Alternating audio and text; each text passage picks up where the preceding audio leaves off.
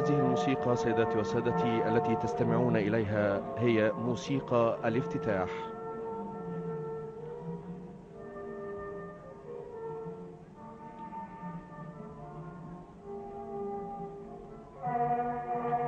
أطفئت الآن سيداتي وسادتي أضواء الصالة.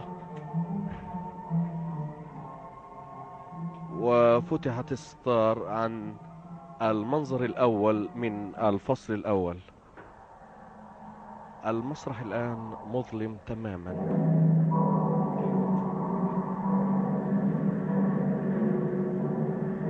أضيئت خشبة المسرح. المنظر عبارة عن ستائر مزدلة سوداء اللون في الوسط تماما. تجلس ثلاث فتيات صغيرات. أعتقد أنهن الساحرات نلتقي بعد نحن الثلاث. في الرعد والبرق أم في المطر؟ إذا ما انتهت ضجة المعمعة فكان انتصار وكان انتصار وهذا يكون قبيل الغروب وأين المكان؟ على صخر ربوة ونجلس فيها نراه سآتي إليك يا قبلتك لملكين والغراب والدوب نادى حلم سريع. نرى الجمال يتفجر من الفظاعة ونرى الفظاعة تتفجر من الجمال. نرى الجمال يتفجر من الفظاعة.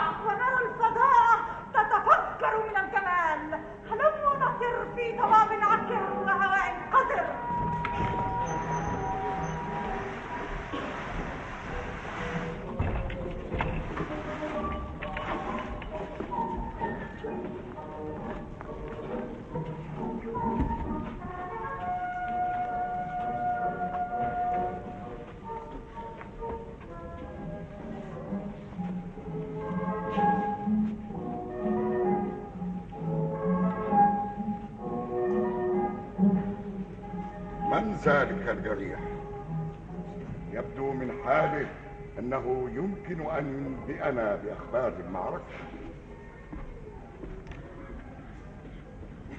له الضابط الذي قاتل قتال الجندي المخلص الباسل ليحول بيني وبين الأسر؟ سلاما أيها الصديق الشجاع. أخبر الملك بحال المعركة كما تركتها. لقد ظل مصيرها معلقا. وكأن الجيشين سابحان خارت قواهما. يتشبث كل منهما بالآخر ويحول دون أن يسبح. وجاءت لماكدونالد إمدادات من جزر الغرب في خفيف السلاح وثقيل.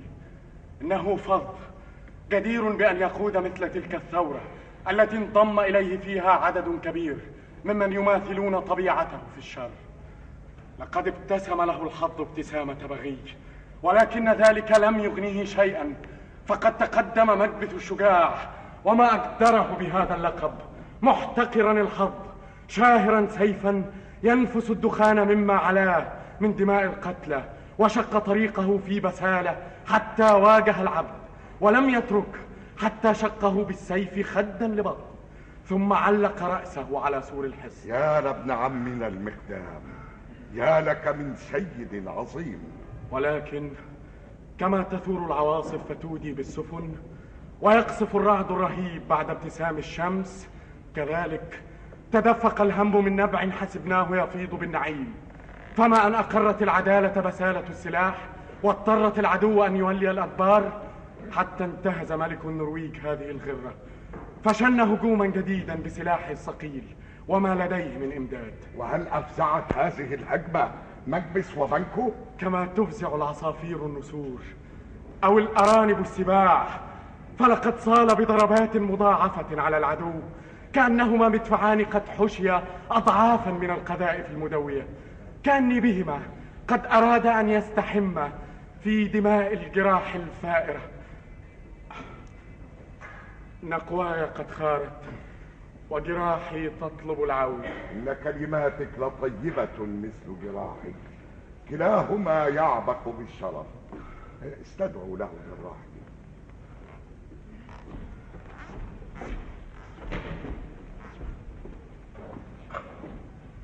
ومن ذاك القادم؟ إنه رص النبيل الشجاع. إن عينيه تشعان ومضا سريعا كمن جاء يحمل أنباء عجيبة. حفظ الله الملك. من أين جئت يا رص أيها الشجاع؟ من فايف أيها الملك العظيم. حيث كانت أعلام النرويجيين ترفرف في السماء فتبعث رياحا باردة فوق جنودنا.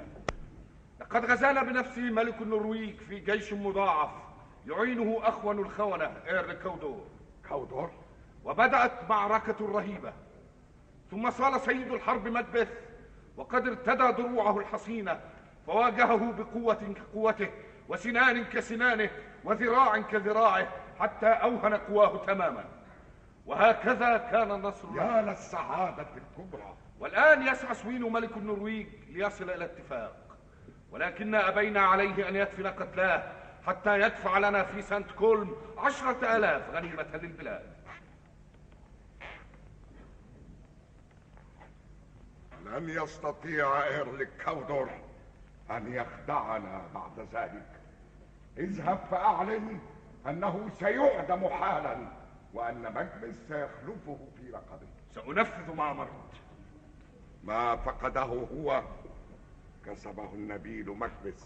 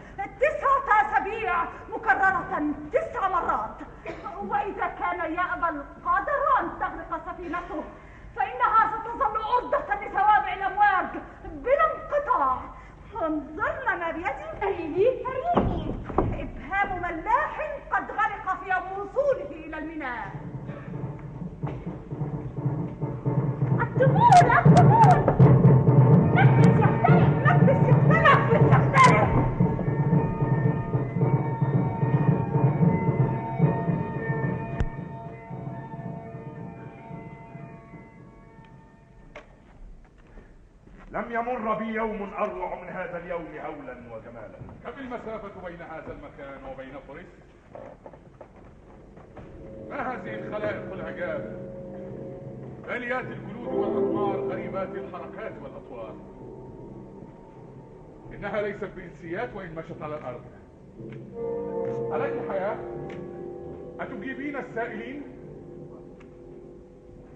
كأني بك وقد وضعت أصابعك الكافيات على شفاهك الآن تدركين ما أقول ما أشبهك بالنسوة لولا هذه اللحى تكلمي إن تستطيع الكلام من تكونين سلام الساحرة. سلام يا أمير ولاية بلاميس وسيدها. سلام أي سلام يا أمير ولاية كودور وسيدها. سلام أي ستكون ذات يوم ملكا يقول أيها الهمام، مكبس ما لك تقف بالنبوءات وعلى ما ترتجف؟ أتخيفك أمثال هذه الكلمات على عزوبة موقعها من المسامع؟ باسم الحقيقة. ألستن أهاما أم أنتن ما نرى؟ لقد لقبتن رفيق الشريف بألقاب الفخر وتنبأتن له من آمال الملك بما أفاض على قلبه السرور والدهشة. أما أنا فلم تخاطبنني. فلئن كنتن تستشرفن ما يحجبه الغيب وتعلمن البذر الذي ينمو من البذر الذي لا ينمو فأجبن على سؤال رجل لا يطلب منكن الإحسان ولا يخشى منكن الإساءة. سلام. سلام. سلام. دون مكبس وأعلى منه قدرا. أقل منه توفيقا وأعظم منه توفيقا. ستلد ملوكا ولن تكون أنت ملكا. فيا مجلس ويا بنكو سلام عليكما. سلام عليكما. سلام. البثي أيتها الناطق بغير إفصاح عما في ضمير المقادير. وزيديني بيانا. أعلم أنني بموت سنل قد أصبحت أمير جلاميس ولكن كيف أستطيع أن أكون أمير كوثور في حين أن صاحب هذا اللقب ما زال حيا في إقبال من دهره؟ أما أن أصير ملكا فذلك أبعد احتمالا من أن تنتهي إليه عقيدتي. أبي إذا من أين استنزلت تلك الأقوال المستغربة ولماذا عرضت لي في هذه الأرض التي تطرقها الرياح تحيينني بأمثال هذه النبوءات؟ إني لا أطلب إليك أن تجيبي.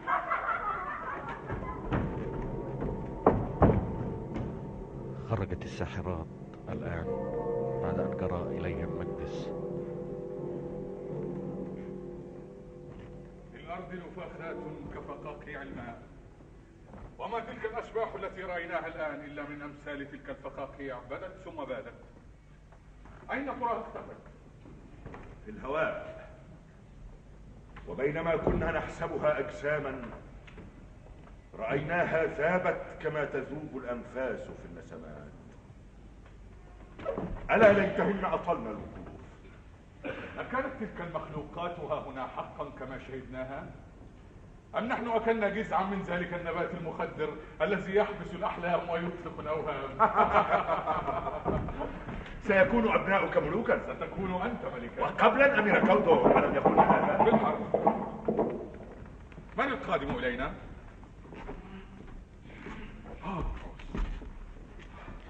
دخل الآن بعد؟ القوات.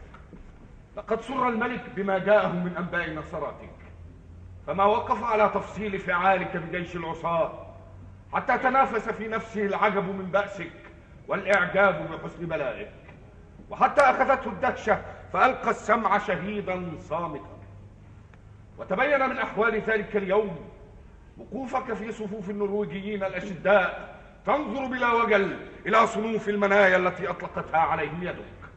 كل ذلك تعاقبت به الأنباء تترى كالبرد تذكره عنك في الحضرة السنية وتعرض معه آيات ذلك اليوم العظيم في الدفاع عن الوطن. ثم أمرني بأن ألقبك بلقب أمير كودور. فأذن أيها البطل المغوار أن أحييك بتحية هذا المنصب الجديد.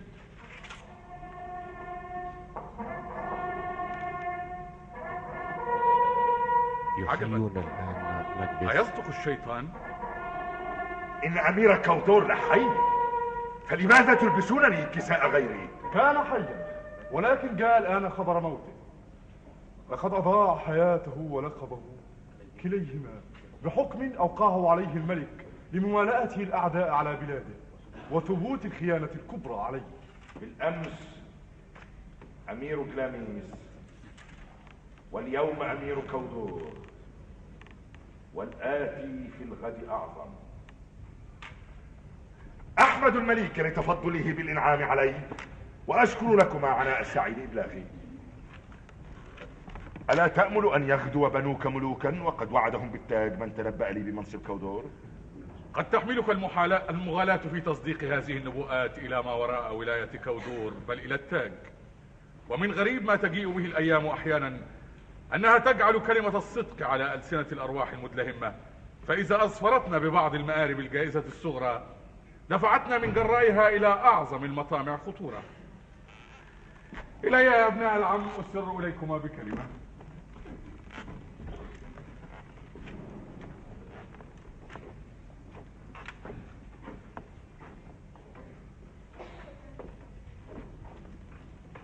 نبوءتان تحققتا. فكانتا مقدمتين سارتين لمسرحية موضوعها العرش هذا النبأ الغيبي ليس بطالح ولا هو بصالح. لو كان طالحا لما جاء صدقه في الأولى شبه ضمان على أنه سيصدق في الأخرى. فها أنا الآن أمير كودور ولو كان صالحا فما بالي تخالجني أمنية يقف لهولها شعر رأسي ويخفق من وجلها قلبي خفوقا يقلق الضلوع. لمشهد الشيء أقل إرهابا مما يخلق الوهم إن فكري الذي لم تزل فيه نية القتل خيالا مخيلا ليزعزع في نفسي مملكة القوى ويغلب الآمال على النشاط للأعمال. فإذا أنا والحاضر عدم والمستقبل هو الوجود انظر ما أرى صاحبنا من الدهشة. إذا أراد الاتفاق أن يجعلني ملكا ففي وسعه أن يتوجني بلا مسعاة مني. إنه لا يلبس هذه المفاخر الحديثة كما تلبس الحلة الجديدة. ولا بد من مرور أيام حتى تستقيم الحلة على قوام لابسها. يكن ما يكون. مهما تكفه الروجوه الليالي العصيبة فإن الساعة لتجيء وإن الميقات لآت سأكتب إلى زوجتي المحبوبة بما كان من أمر هذه النبوءة فهي خير معوان لي في, الرأي والعمل. أي مكبس الشريف؟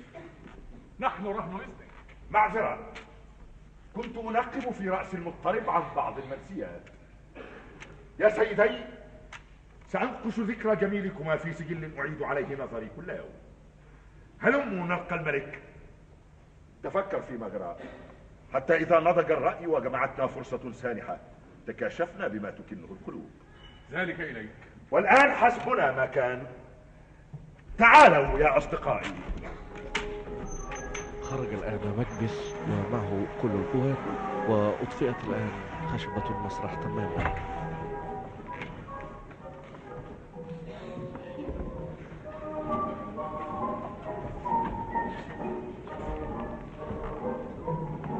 المسرح الآن مطفئ الأنوار تماما أضيئت الآن الأضواء وظهر الملك دنكان وبعض أفراد الحاشية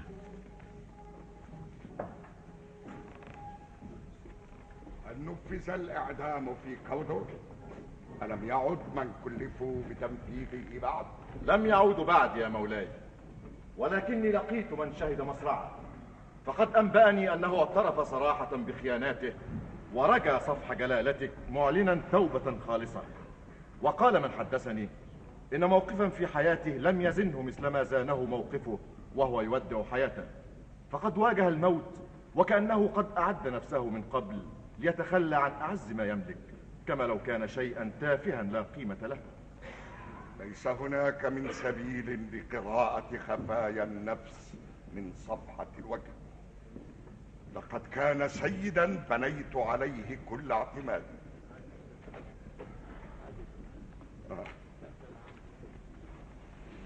يا ابن العم العزيز لقد عددت إبطائي عن مكافأته تفريطا شديدا مني في حقك. على أن ذلك الإبطاء إنما جاء من فرط إسراعك في متابعة النصر بالنصر فلم يتسنى للجزاء الجميل أن يلحق بك. ليكفك مني أن أقول إن ما لك علي من الدين الآن لا يفي به كل ما على الأرض. الخدمة المؤداة بالولاء المحتوم إنما تكون مكافأتها معها. وما على جلالتكم إلا أن تسمحوا بقبول ما نقوم به من الواجب المقضي لعرشكم وللحكومة.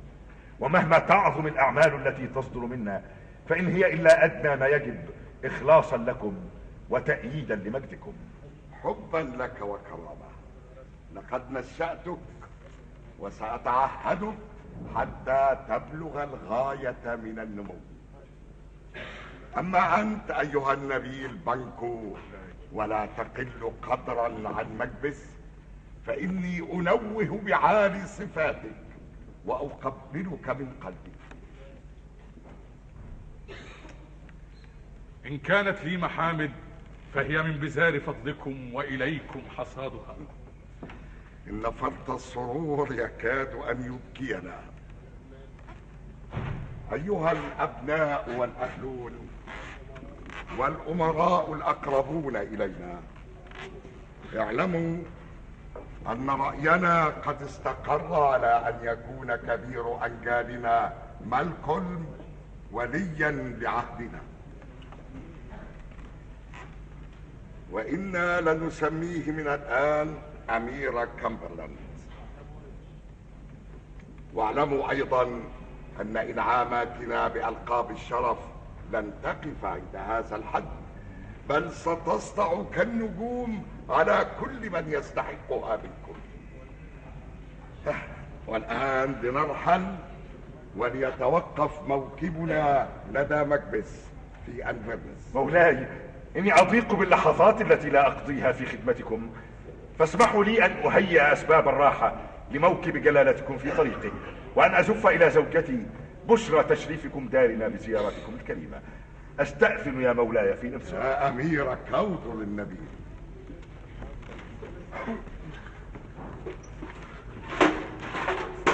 أمير كامبرلاند ولنعم الفتى هذا الذي أصبح الأدنى إلى العرش. سرعان ما قام هذا الحائل الجديد دون تحقيق آمالي. ولكن لا ينبغي لازدياد المصاعب أن تزيدنا إلا مضاء عزيمة. أيتها الكواكب واري أنوارك لئلا تنفذ أشعتهن إلى خفايا مقاصده ولئلا ترى العين ما تصنعه اليد. هذا صحيح يا بنك النبيل. إنه لمضياف كريم كما تقول. وإني لسعيد بالشرف الذي ناله بمنصبه الجديد. لنمضي في إثره. إنه لا نظير له بين أبناء عمومتنا جميعا. خرج الملك الآن وفي معيته بعض القوات وأظلمت خشبة المسرح تماما.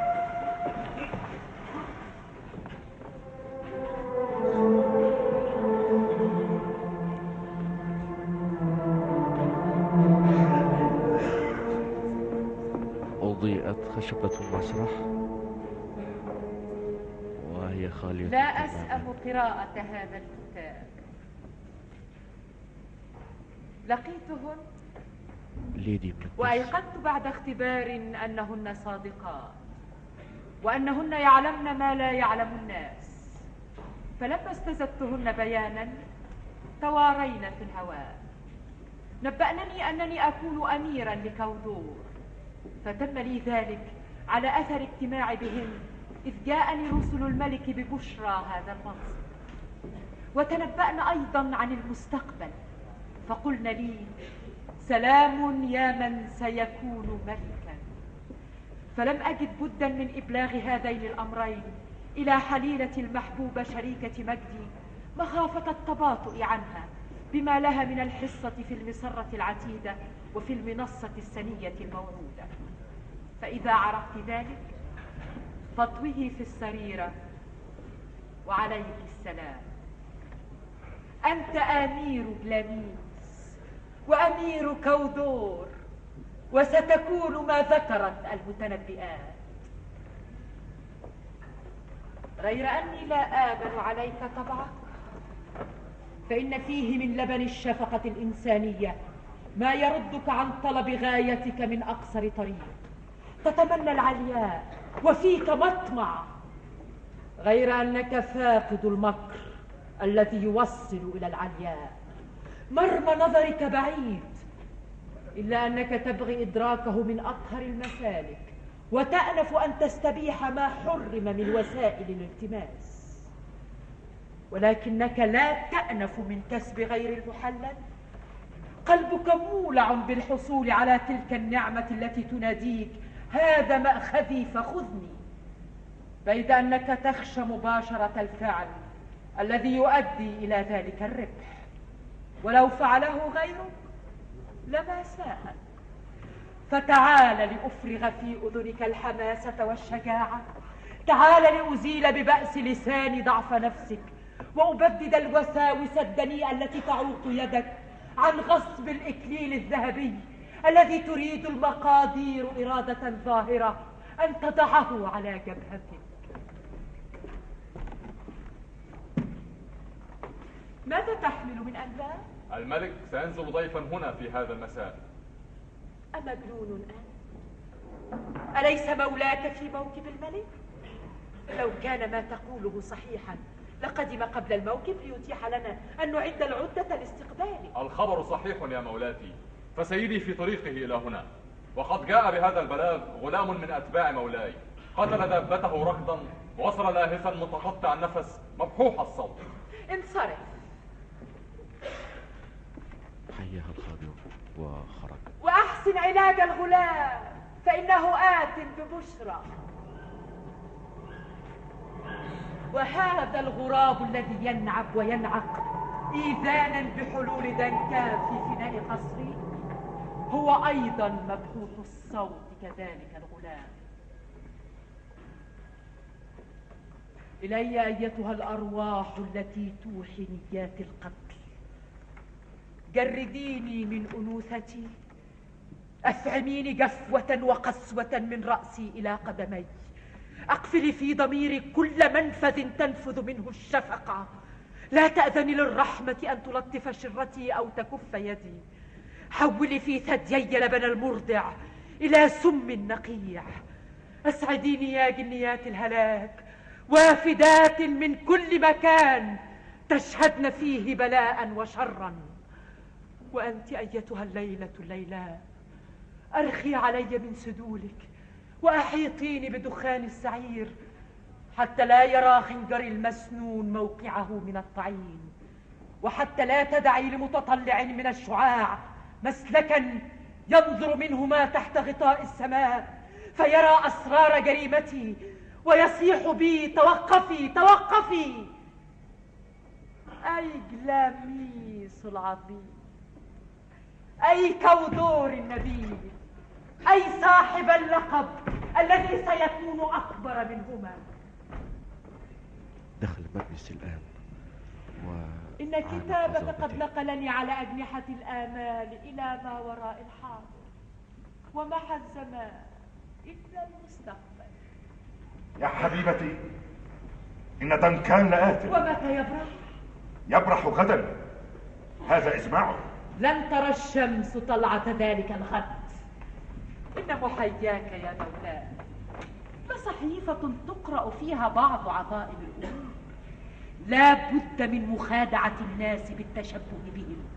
فليسحق لحظك ولفظك وإيماءك إقبال على الناس بالبشر وإكرام الوفادة. ومتى ظهرت للناظرين بمظهر الزهرة الطاهرة؟ فكن الحية المختبئة دونها.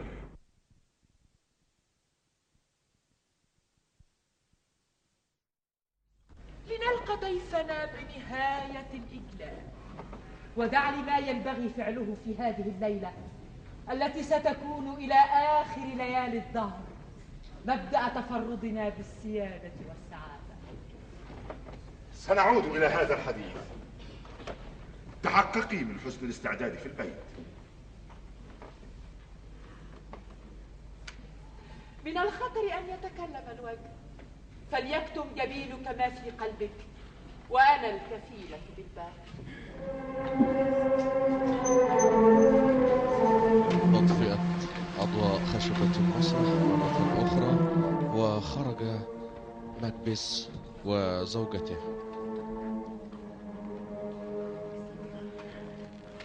خشبة المسرح مظلمة تماما. ويبدو أنها تهيأ لدخول الملك دنكان الذي سيحل ضيفا على مكبس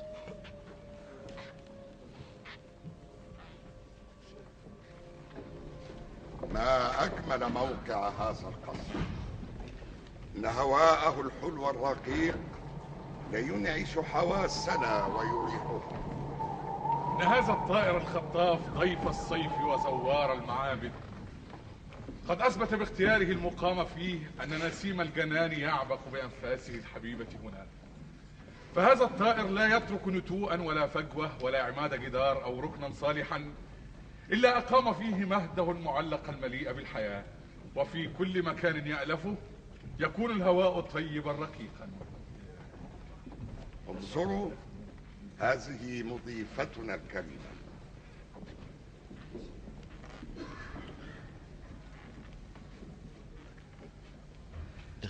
قد نضيق بما يلاحقنا من حب. ومع ذلك فإننا نسدي له الشكر لأنه حب. لهذا ينبغي أن تسألي لنا الأجر على ما حملناك من عناء. بل وتشكرين على هذا العناء. لو بذلنا ضعف ما بذلناه ثم ضاعفناه مرة أخرى لكان ذلك شيئا ضئيلا. لا يوازي ما أغدقت جلالتكم على بيتنا من تكريم شامل عميق. وسنبقى أبدا رهبانا لما أوليتمونا قديما وما أضفتم إليه من معال جديدة. وأين نبيل كودر؟ لقد ركضنا في إثره لنكون في استقباله ولكنه يحسن الركوب. ولا شك أن حبه العظيم الذي لا يقل حدة عن مهمازه قد أعانه على الوصول إلى بيته قبلنا. أيتها المضيفة الحسناء نحن الليلة ضيوفك.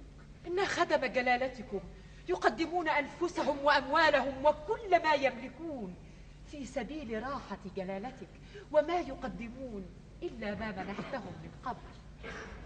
هات يدك وسيري بي نحو مضيفي إنه عزيز علينا وسنوليه رضانا على الدوام.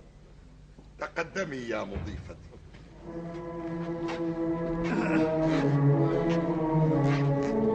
يخرج الملك دنكان وبصحبته ليدي ماكبث وأفراد حاشيته وأظلمت خشبة المسرح مرة أخرى.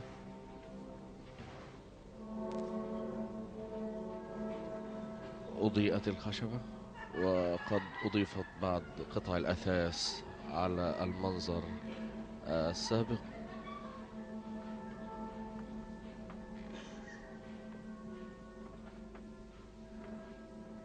دخل مكبس الآن. لو أن العمل إذا تم مضى ولم يعقب شيئا لكان الخير في الإسراع والخيرة في الواقع. لو أن جريمة القتل إذا اقترفت لم يكن لنتائجها لفتة سوء إلى مقترفها.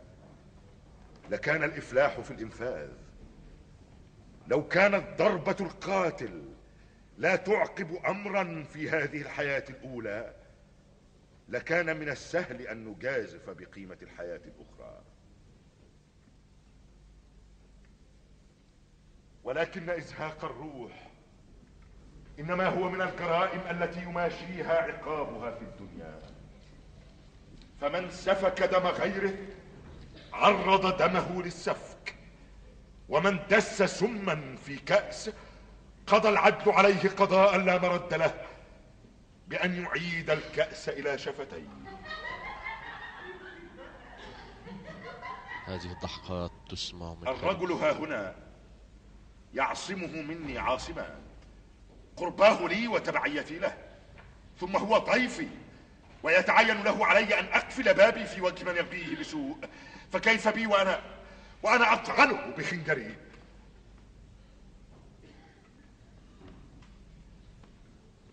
على أن دنكان هذا قد تلطف في حكومته واعتدل في سياسته واستقام في سيرته. حتى أصبح ولو امتدت إليه يد بسوء لوثبت فضائله من مكمنها وأثبت الأرواح العلوية من موطنها. تنوه بذكره وترتل بشكره بل هبت الشفقة. أشبه شيء بروح الطفل ساعة مولده وأبدت للناظرين شناعة تلك الفعلة. على أنه ليس لي من باعث على قضاء أمنيتي سوى مطمع وثب إلى السرج فجاوزه بقوة اندفاعه وهوى في الجانب الآخر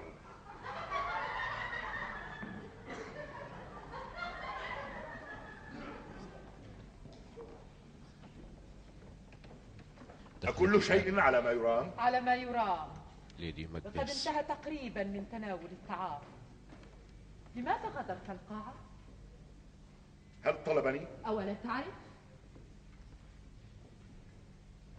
يبدو لي أن نقف من هذه المسألة عند هذا الحد. فلقد جاد علي الرجل بمفاخر جديدة. لبستها لبسة بهيجة أمام العالمين.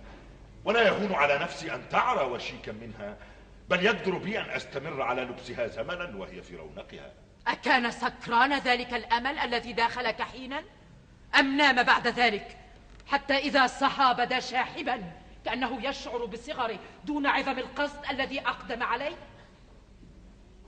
إن عقيدتي الآن في حبك. لا تزيد شيئا عما اعتقدته في مضائك. أتخشى أن تسمو أفعالك إلى رتبة آمالك؟ أتريد أن تملك ما تعده زينة الحياة الدنيا من غير أن ترقى في خاصة نفسك عن مكانة الجبان الذي يدفعه الأمل ويمنعه الوجل؟ كذلك القط الذي قيل إنه يحب السمك ويكره البلل أرجو ألا تزيدي. أنا أجرؤ على ما يليق بالرجل أن يجرؤ عليه فمن جرؤ على أكثر فليس برجل. إن كان هذا كل أمرك فما البلاهة التي حدتك على إبلاغ تلك النية؟ تلك نية حين عقدتها كنت رجلا فلو نفذتها وسما قدرك إلى أوج العلياء لما ازددت إلا رجولا. لم تكن الساعة ولا الفرصة بمسعدتين لك وكان عليك أن تعمل على إيجادهما لتحقيق إربتك. أما الآن وقد سنحتا بلا إبطاء فإن مشيئتك لتهي لقد ودعت فأرضعت. وعرفت كيف تحنو الأم على الطفل العالق بثدييها. فوحقك لو عاهدت نفسي على مثل ما عاهدت عليه نفسك لانتزعت رضيعي عن نهدي إذ هو باسم يرنو إلي وهشمت رأسه قبل أن أحنث بذلك العهد. ولكن ولكن ما حالنا إذا لم نفلح؟ كيف لا نفلح؟ شدد عزمك إلى الشأو المطلوب. ندرك يقينا ما نشاء.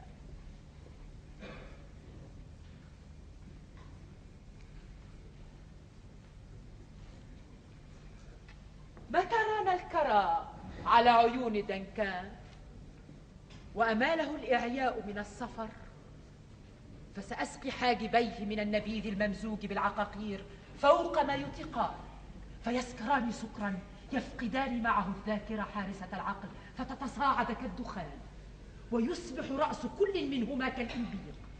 فإذا نام غريقين بالخمر نوما شبيها بالموت كان أيسر شيء علينا ودنكان في عزلته وانفراده أن نقضي عليه كما نهوى. ثم نترك على ضابطيه علقا من الدم. يثبت بلا ريب أنهما هما القاتلان. لا تلدي إلا صبية ذكورا لأن الفطرة الجافية التي فطرت عليها لا ينبغي أن تنتج غير الفحول. إنا متى فرغنا من تلطيخ حارسيه بالدم واستخدمنا لمأربنا خنجريهما فمن ذا يشك في أن تلك الجناية إنما هي من صنع أيديهما؟ ومن ذا الذي يخطر على باله غير ذلك حينما نجهر بالإعواء وندهش بالبكاء أسفا على موت ذلك الفقير. لقد نويت فأمضيت وسأعمل كل قوى جسدي وقلبي لتحقيق هذه الأمنية الرائعة. هلمي ولنلقى العالم بوجه صاف. فإن خدع المظاهر هي خير ما تخبأ به مفاسد الضمائر خرج الآن مكبس وزوجته وبعد أن هيأ لقتل الملك الضيف دنكان الذي حل في بيتهما ضيفا.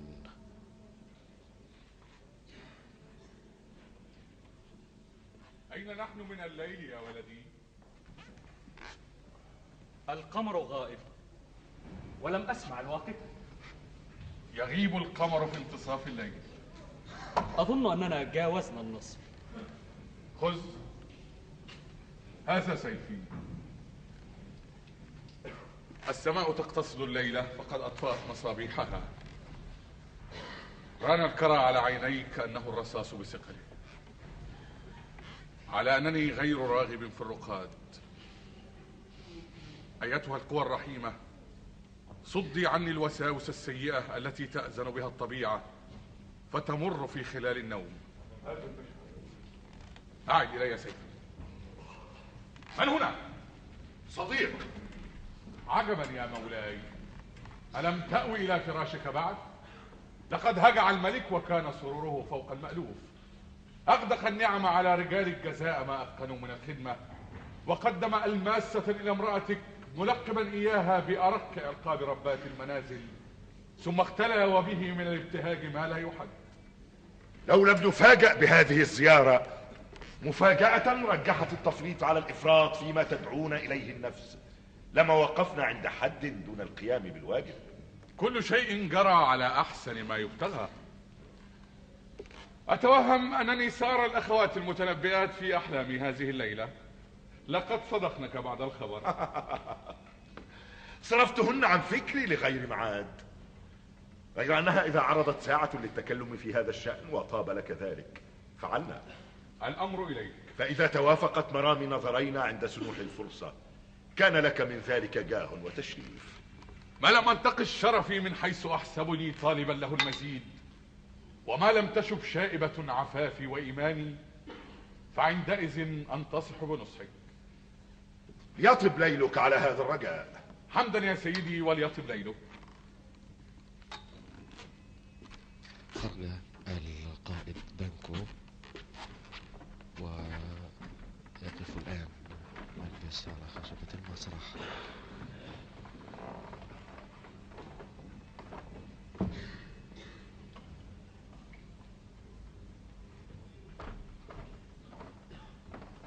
اذهب فقل لسيدتك أن تقرع الجرس متى أعدت لي شرابي. ثم اذهب إلى مرقدك. يوجه هذا الحديث إلى أحد خدمه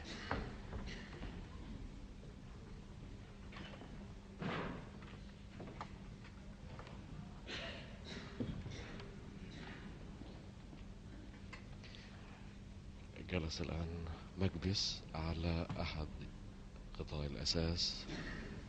الموجودة. على خشبة المسرح.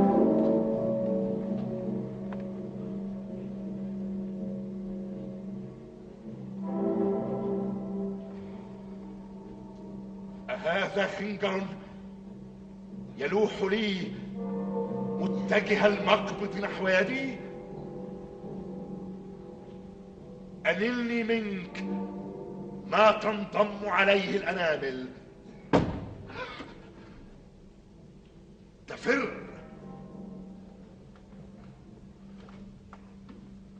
ولكنني ما أنفك أراك. يتخيل خنجر. ألا يقع عليك اللمس كما يقع عليك النظر؟ أم لست غير خنجر مخيل من وضع فكر ذاهل مخبل؟ على أنني أجدك ومنالك من كفي منال هذا الخنجر الذي أجرده الآن من قلابه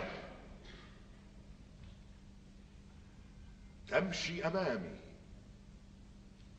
لتهديني سبيلي. وتتمثل بين يدي أشبه بالنصل الذي كنت عازما على الطعن به.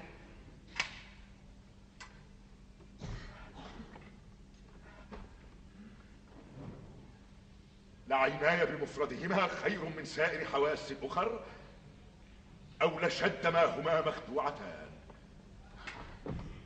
إنك لنصب مخلتي لم تبرح وإني لأتبين على شباتك وعلى موضع الكف منك. قطرات دم لم تكن عليهما منذ حين. لا. لا وجود لشيء من كل هذا. ولكن نية القتل هي التي تغشي بصري بآية من سحرها في هذه الساعة تهدأ الطبيعة في شطر من شطري الكرة الدنيوية هدوء الموت. وينخدع النيام بأحلام سيئة تخامرهم في مضاجعهم. في هذه الساعة تقدم الساحرات قربان الظلام لآلهة سقر. في هذه الساعة ينهض الاغتيال عاري الأشاجع ضامر التجاليد سامعا عواء الذئب والذئب حارسه الذي يعين له بصوته الميقات ويعطيه الشعار. فيزحف منسابا. صامت الخطى زحف السلاب متسلل. بل يخالص الحذر مخالصة الطيف الذي لا يشعر به. فيسطو بفريسته. وأنت أيتها الأرض الصلبة الوطيدة. لا تسمعي وقع قدميه. واجهل الطريق التي يسلكانها مخافة أن تدل أحجارك على المكان الذي أذهب إليه. بقعقعة ينفر منها السكون الرهيب. أصلح ما يكون لمثل هذه الساعة ألا إنني لأهدد الرجل وهو حي لم يزل. لا شيء يبرد من حرارة الفعال كالإكثار من الأقوال. لنمضي فيما نويناه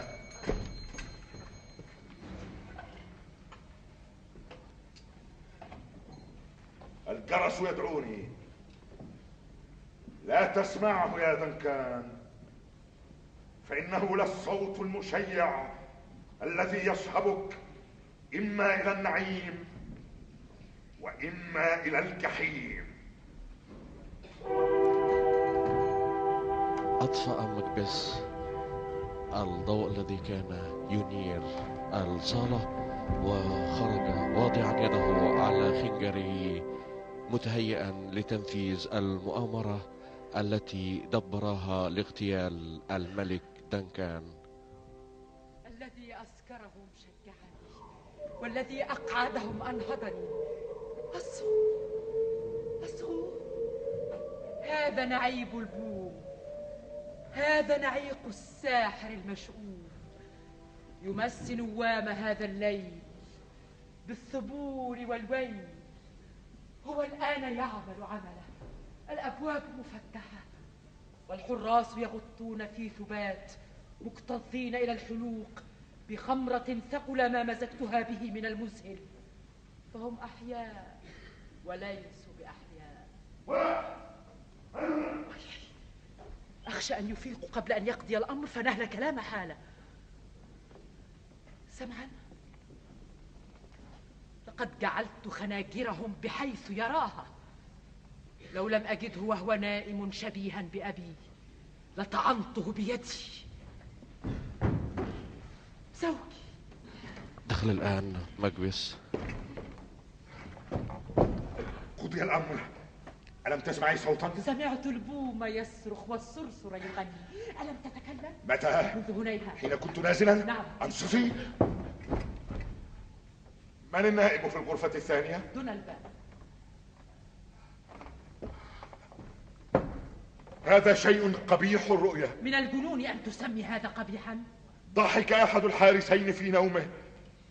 وصاح الآخر يا للقتيل أيقظ كل منهما صاحبه فتوقفت منصتا إليهما ولكنهما غمغما بالصلاة ثم استغرقتهما سنة النوم مرة أخرى. هما اثنان في الغرفة الواحدة. صاح أحدهما فليباركنا الله. وأجاب الآخر آمين. كأنهما رأيان بهاتين الكفين الأثيمتين. أما أنا فقد سمعت ما أوحاه إليهما الخوف والفزع.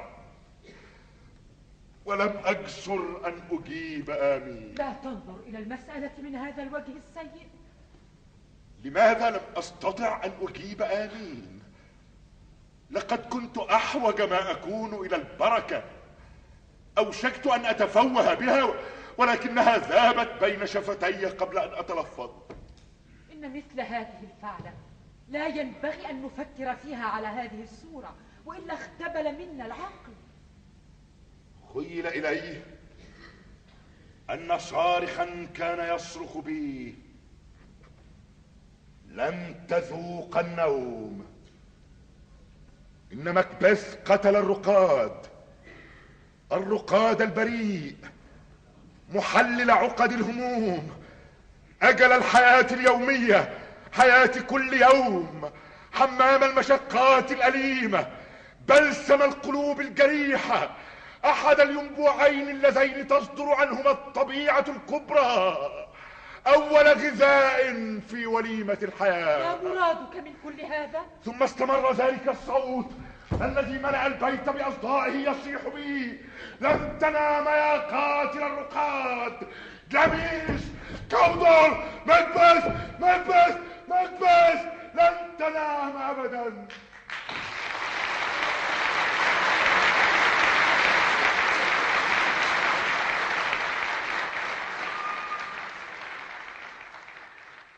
تكن حقيقا بأن تصدر عنك مثل هذه التخاريف الدالة على إصابة في العقل. اذهب والتمس شيئا من الماء. تغسل به عنك آثار التهمة. يبدو على مكبس الإعياء التام. لماذا لم تدع هذين الخنجرين في مكانهما؟ لا بد من بقائهما فيه فأعدهما إلي ولا تنسى أن تشوب الحارسين النائمين بأعلاق من الدم. لا. لن أرجع إلى ذلك المكان وإني لا أستق فرقا من غدرتي بالرجل فما أكثر أن أراه بعد. أيها الرجل الرعديد أعطني الخنجرين. إن النائمين والموتى لأشبه بالصور المصورة والشيطان المرسوم لا سلطان له إلا على عقول الأطفال. إذا كان دمه لا يزال ينزف لطخت به وجه الحارسين. إذ لا بد أن يظهر أن الجرم جرمهما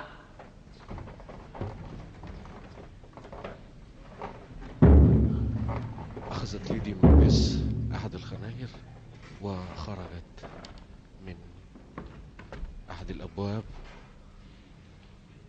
وبقى مكبس ماذا وحيدا. الباب؟ مما يتأتى إن أدنى جلبة تخيفني ما هاتان اليدان؟ إنهما لترهباني ليس في وسع البحار كلها أن تطهر كفي من هذا الدم. بل هما اللتان تخضبان بحمرة كل ما على الخضمات الشاسعة من مسحة الخضرة. دخلت الآن ليدي مكبس وتتجه إلى زوجها. هاتان يداي بلون يديك لكنني أخجل أن يكون لي قلب هياب كقلبك.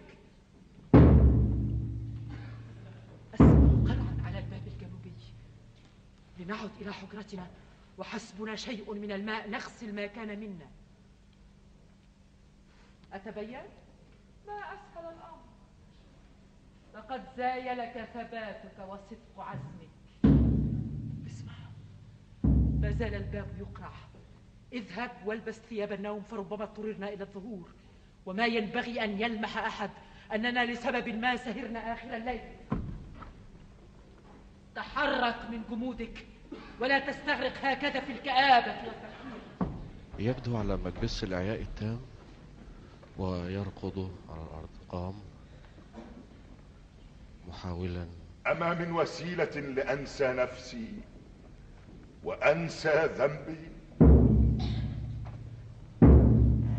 محاولا الخروج. نبه دنكان بقرعك المتوالي. ليته يستيقظ. ليته يستيقظ. خرج الآن. مكبس من على خشبة المسرح.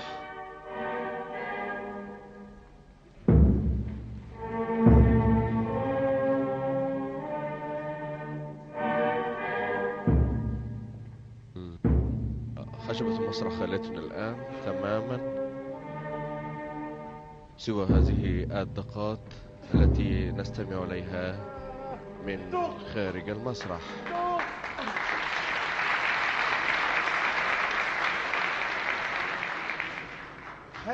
هكذا الطرق وإلا فلا.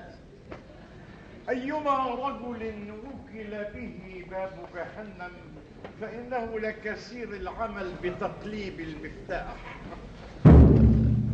على المسرح الآن البواب بيده بضعة مفاتيح. من الطارق باسم الشيطان بعلزبول آه من المزارعين.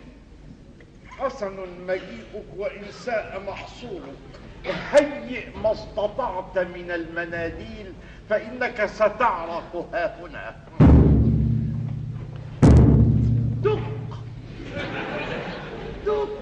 من أنت؟ من أنت؟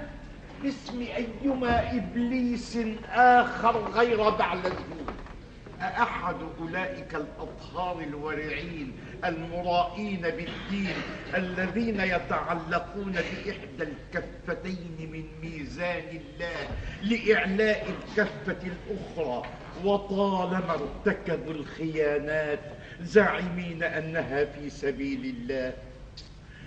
يخادعون ربهم وإنما أنفسهم يخدعون. وأن ادخل ادخل يا يا سيدي المرائي.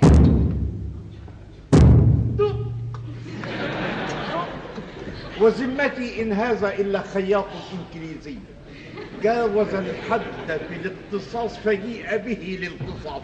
ادخل يا أيها الخياط وضع بطنك على النار. دق دق دق. يحاول تقليد صوت الطبول التي نستمع من أنت؟ هذا الفناء أبرد من أن يسمى بجهنم. أبى الله بعد الآن أن أمكسها هنا. أبواب الشيطان أنا. بل أريد أن أكون بحيث ألقى أناسا من كل جيل وصناعة ماشين بين المروج النضيرة إلى شعلة البهجة الصرمدية. أنا قادم أنا قادم. متى بلغتم تلك البهجة فلا تنسوا هذا البواب. وخرج الآن البواب. وترك كأني بك يا صاحبي قد أطلت السهر فلست بمبكر. الحق يا سيدي أننا مكسنا نطاعات الكؤوس.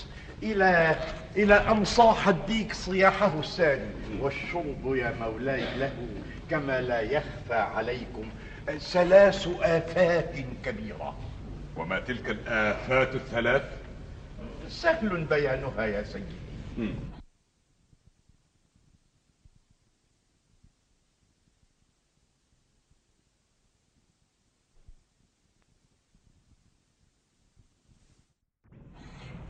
حمرة الأنف وغلبة النعاس والحاجة إلى تطويب الرأي بكلام أحلى من إخراج الماء الملح من الجسم. أي أي أي التبول.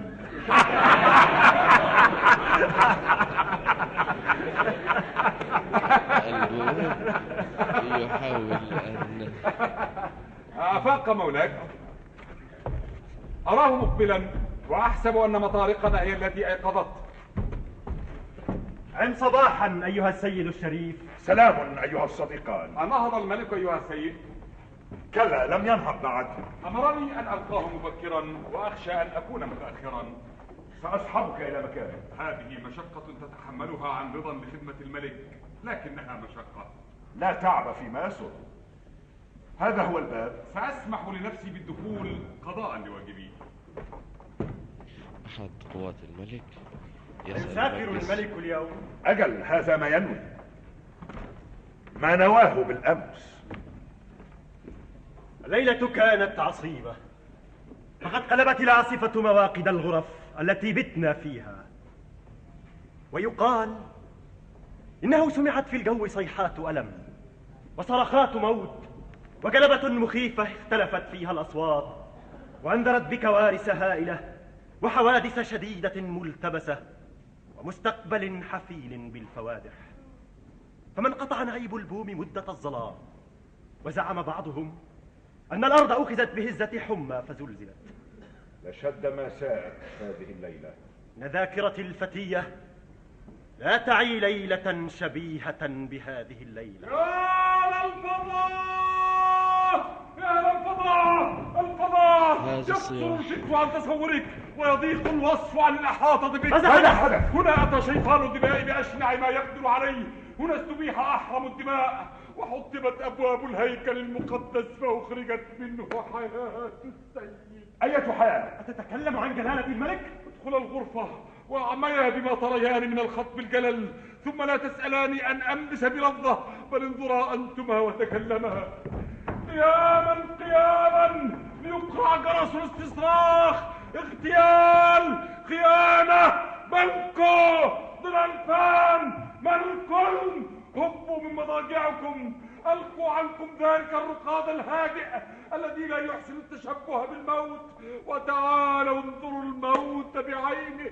نهوضا نهوضا. اشهدوا يوما. يريكم كيف تكون خاتمة الدنيا. ملكم بنكو انبعث من قبريكما دنو الطيفين لتتم بكما روعة هذه الرؤيا ماذا جرى؟ لما هذا الاستشراق الذي أيقظ كل نائم في البيت؟ تكلم تكلم أيتها السيدة الرقيقة التي أقوله لا ينبغي أن يصل إلى أذنيك لأنه نبأ لو سمعته امرأة لأودى بها ماذا حدث؟ أي بنك بنك قتل مولانا ملكنا يا ويلتي أفي دارنا؟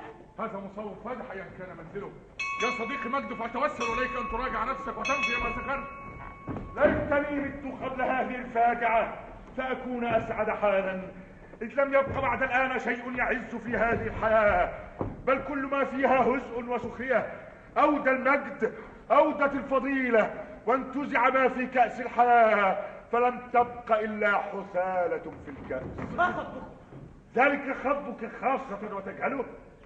إن الينبوع المستمد منه دم قد جف ولن يجري ماؤه أبدا آبدين قتل أبوك الملك. يجمل الخادمان اللذان بات في غرفته هو قاتله على ما يظهر. فإن وجهيهما وأيديهما كانت ملطخة بالدماء فكذلك حين جراهما اللذان وجد بجانبهما لم يمسح العلق عنهما. وكانت عيونهما جاحظة ولونهما شاحبا ما كان ينبغي أن نطمئن إليهما للسهر على حياة آدمية. إني لنادم على إسراعي بقتلهما. لما فعلت؟ في مثل تلك اللحظة. أيستطيع أحد أن يكون في آن واحد هادئا وثائرا حليما ومستشاطا مخلصا وغير مكترث؟ كلا. غلب الحب على الرأي فسبق العزل. نظرت ودنكان صريع من جانبي. يتدفق الدم أرجوانيا زاهرا من صدره. كأن جراحه النجلاء ثغور فتحت في معقل الحياة. فنفذ إليه منها التلف والموت. ثم نظرت فإذا القاتلان في الجانب الآخر وخنجراهما نديان بالدم إلى قرابيهما فمن الرجل الذي كان يستطيع التجلد؟ وفي جسمه قلب يحب وفي قلبه شجاعة تمكنه من تلبية ما يدعوه إليها الولاء. آه أقصوني عن هذا الموت أدركوها بالعناية. وخرت على ما نلزم ليدي الصمت مكبس ونحن أولياء هذا التم ماذا عسانا تركض أن نكون هول والموت الصدمة. كامن لنا. متهيل الوثوب بنا بين اللحظة واللحظة. لنرحل يا أخي فإن دموعنا لم تنضج فتتساقط. أجل ولم يحن بعد تظاهرنا بشدة ما حاق بنا من الآلام. لتحمل ليدي مكبس إلى حيث تداوى. الجميع الآن ينقلون ليدي مكبس متى لبسنا ملابسنا فاتقينا تأثير البرد؟ فلنجتمع باحثين ونصبر غور هذه المكيدة. نحن بين المخاوف والريب ولكنني فيما يعنيني أجعل نفسي تحت يد الله الواسعة القوية مستمدا عونها لمتابعة الخونة أيا كانت النيات التي تخالج ضمائرهم. أعاهدك على هذا.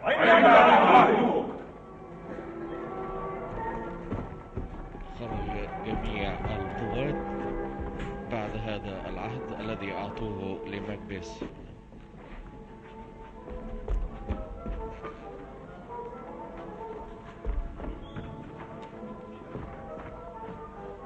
لم يبق سوى ابن الملك أنت دنكان نحن لا ينبغي لنا أن نشترك مع هؤلاء لأن المداجاة بالحزن مشقة على النفس. سأمضي إلى إنجلترا. وأنا إلى أيرلندا. على أن افتراقنا أصون لنا. هنا تصنع الخناجر تحت البسمات. هنا أقرب الناس إلينا بصلة الرحم. هم أشد الناس علينا خطرا. السهم القاتل لا يزال منطلقا في الجو. فلا نستهدف لوقعه. نركب جوادينا من غير توجيه ولنفر بلا مهل. فإن الهزيمة حيثما امتنعت الرحمة رأي وغنيمة. هيا بنا. أسدل الستار سيداتي وسادتي عن الفصل الأول من مسرحية شكسبير الخالدة مكبس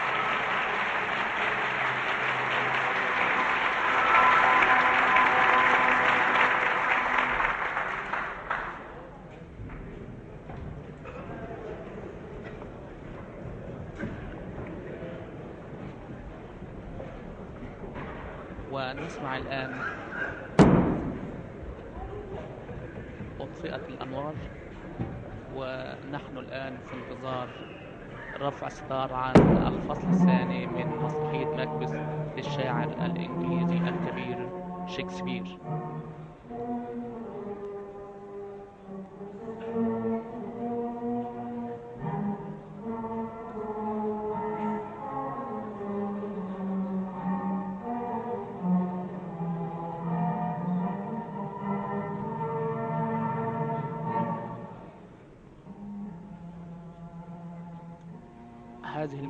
الذي نسمعها هي موسيقى الافتتاح.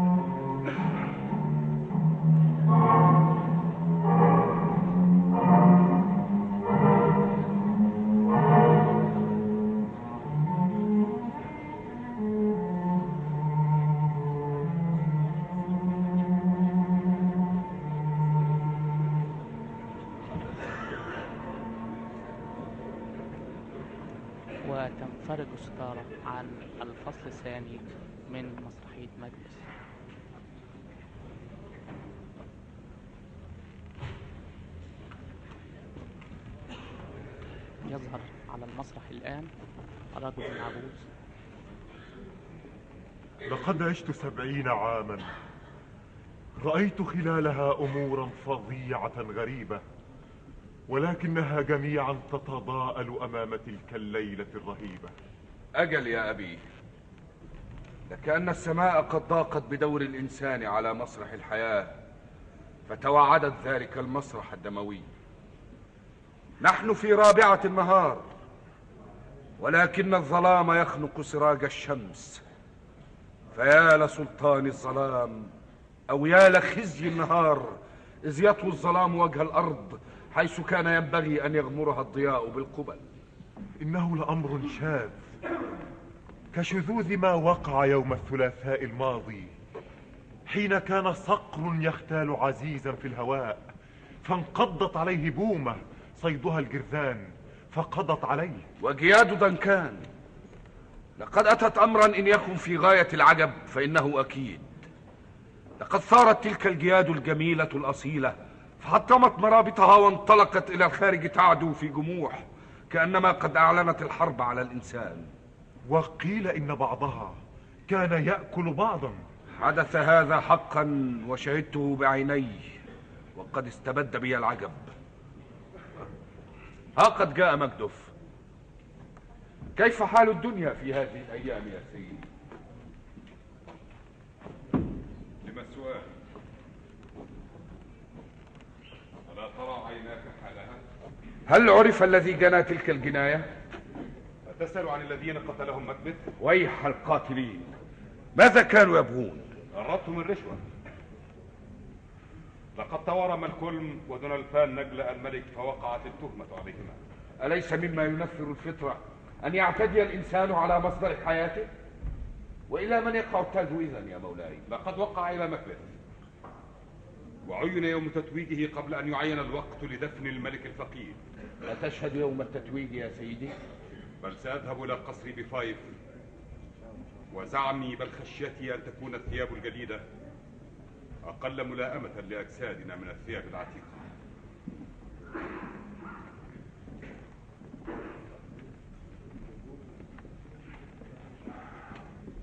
إلى اللقاء يا أبي. رعاك الله بعنايته. و... وأحال لك الشر خيرا والأعداء أصدقاء. أطفئت الأنوار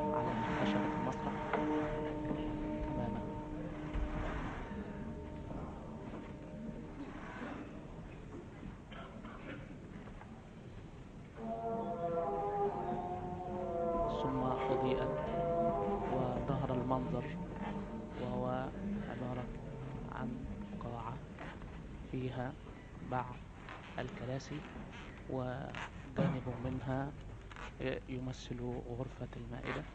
ثم لقد أصبحت الآن ملكا بعد ظفرك بمنصبي كودور وجلاميس. فتم لك ما ذكرته الأخوات المتنبئات.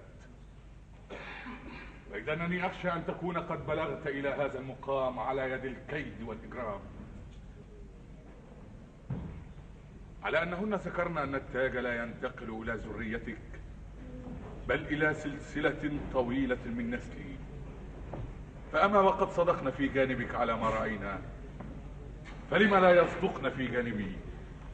ولم لا يسوغ لي أن أرجو خير ما يرجى؟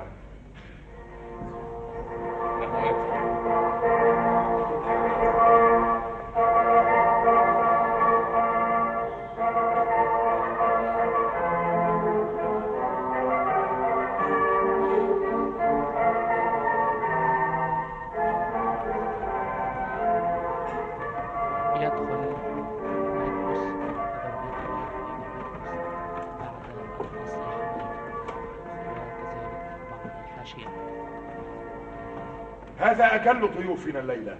لو نسينا لأصيب اجتماعنا بنقص يؤسف له الليلة أيها السيد نأدب مأدبة حفينة ونبتغي لها حضورك.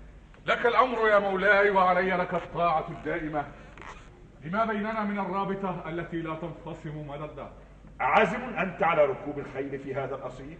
أجل يا مولاي. لو لم يكن هذا عزمك لسألناك أن تشهد مجلسا سنعقده بعد الظهر. وتسعدنا فيه بصائب رأيك. غير أننا سنعود إلى هذا الشأن غدا. أتطيل المدة خارجا؟ سأبقى إلى العشاء. لا تتغيب إذن عن وليمتنا. معاذ الله.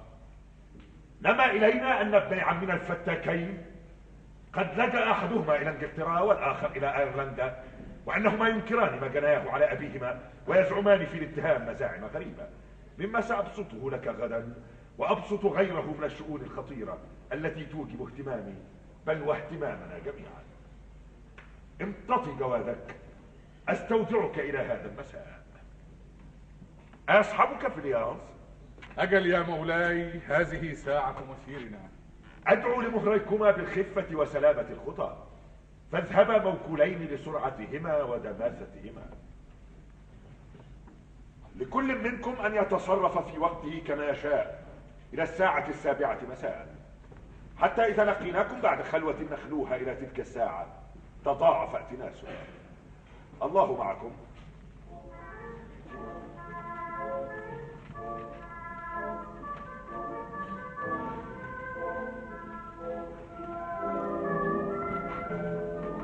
وتخرج ليدي مكبث وأفراد الحاشية ويظل مكبث وحيدا. على أين الرجلان؟ ينتظران بباب القصر. جئني بهما.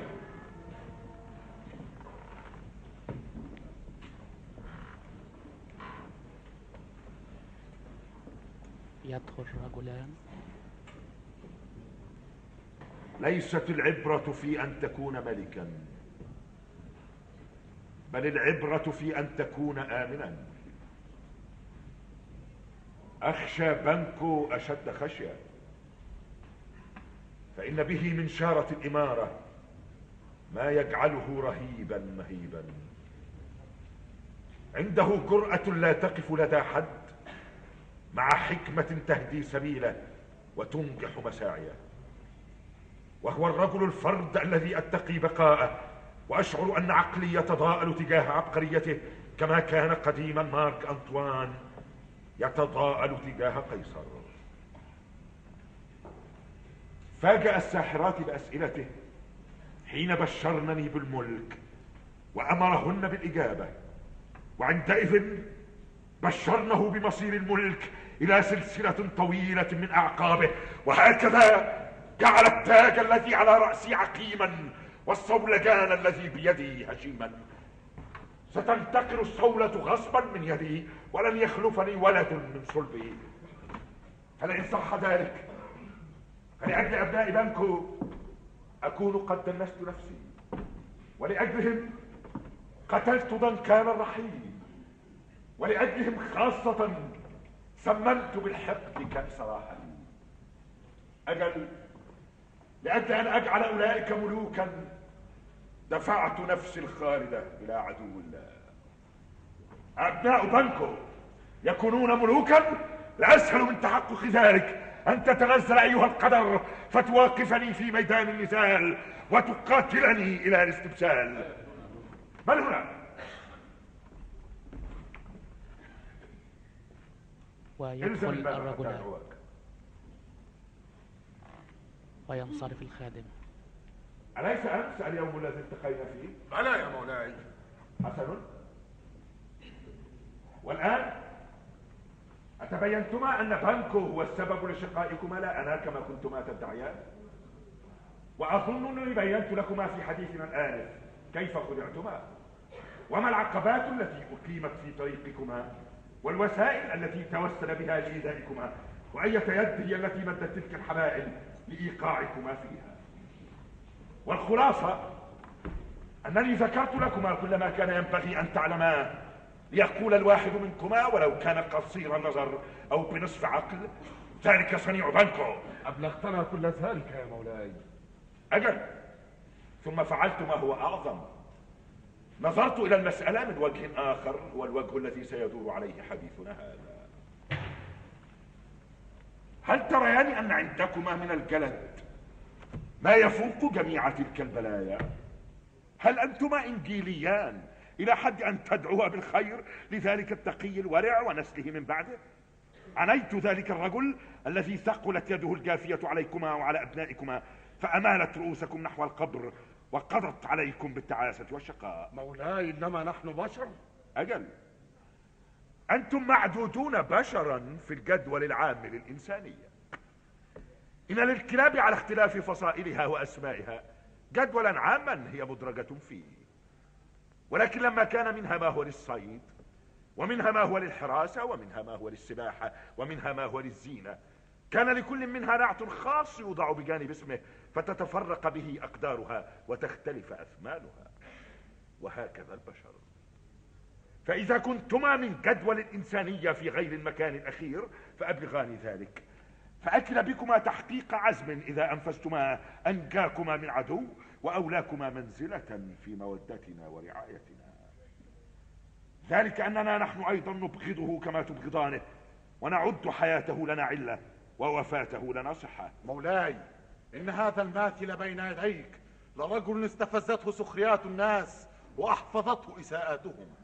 فإذا تسنى له الانتقام منهم لم يعق عائق. وأنا يا مولاي قد أخنت علي الرزايا وأضنتني متاعب الكفاح والفشل فأصبحت راضيا بهدر دمي هدر المقامرة أو أصيب مغنما كبيرا. تعلمان كلاكما أن بانكو جهر بعداوتكما. بلى يا مولاي. وقد جهر بعداوتي أيضا. فالتقاطع بيننا في الحد الذي أرى معه أن كل دقيقة يعيشها كطعنة خنجر في قلب حياتي. نعم إني لو شهرت عليه السلاح لأزلته مصارحة ولا جناح عليه. ولكني أرعى فريقا من أصدقائهم كذلك أصدقائي وأرغب في استبقاء مودتهم. ولهذا أجدني مضطرا إلى إزهاق روحه بصورة أخرى مع التظاهر بأنني عليه أسير. ولهذا أجدني مضطرا إلى ابتغاء مساعدتكما حتى لا يبدو للجمهور من غرضي ما تقضي بإخفائه أسباب لها أهميتها. مولاي إنا لممتثلان. ولو جازفنا بعمرينا. أرى الحماسة بادية على وجهيكما. وبعد قليل سأعين لكم المكان والميقات إذ لا بد أن يقضى هذا الأمر الليلة وعلى مسافة قريبة من القصر. واذكرا خصوصا أنه لا ينبغي للشبهة أن تحوم حول اسمي في هذه الواقعة. ثم لأجل أن تعمل عملكما بتمامه لا تنسيا أن تغتالا نجله في ليانس المرافق له إذ أن هلاكه يهمني كما يهمني هلاك أبي اذهبا وتشاورا قليلا وسألحق بكما. إنا رهن إشارتك يا مولاي. تقدماني هنيها وسأسر إليكما أمري. ويخرج القاتلان وهكذا عقد أمضيناه بانكو إذا كانت روحك صاعدة إلى السماء ففي هذه الليلة مطارها. وهكذا دبر مكبس قتل قبل قتل دنكان حتى خلا له الجو وخرج مكبس الآن وخشبة المسرح خالية تماما.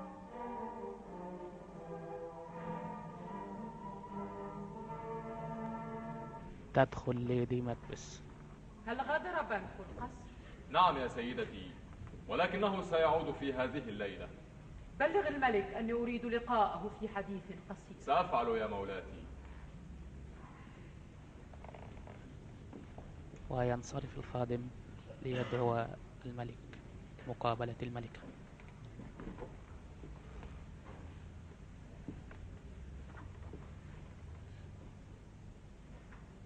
ما بلغنا شيئا وفقدنا كل شيء. بعد أن حققنا رغبتنا دون عناء. خير لنا لو متنا كما مات من قتلناه بدل أن نحيا بالقتل في سعادة زائفة.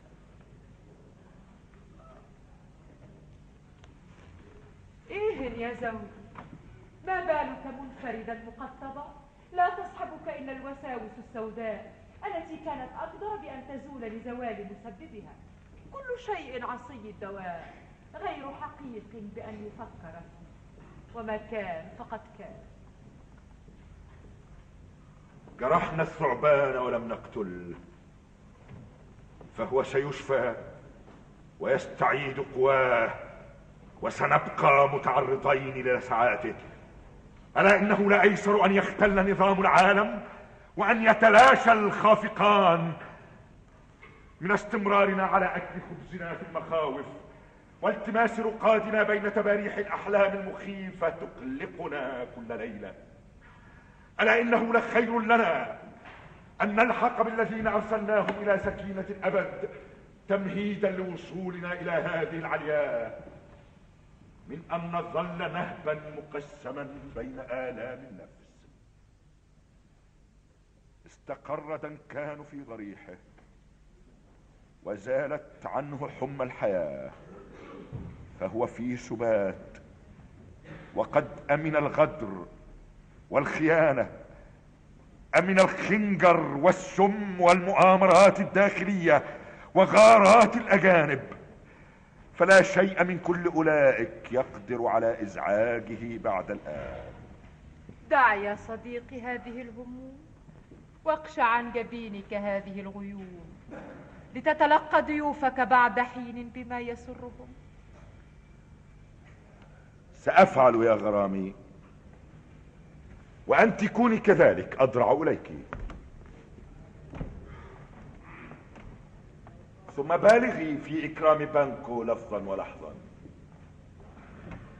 إننا لن نبلغ الطمأنينة ما دمنا في حاجة إلى غسل فعلينا بماء العبودية وإلى كتمان سرائرنا حتى لا نغدو وما وجوهنا إلا صور مستعارة تخفي طبيعة قلوبنا. اصرف هذه الأوهام.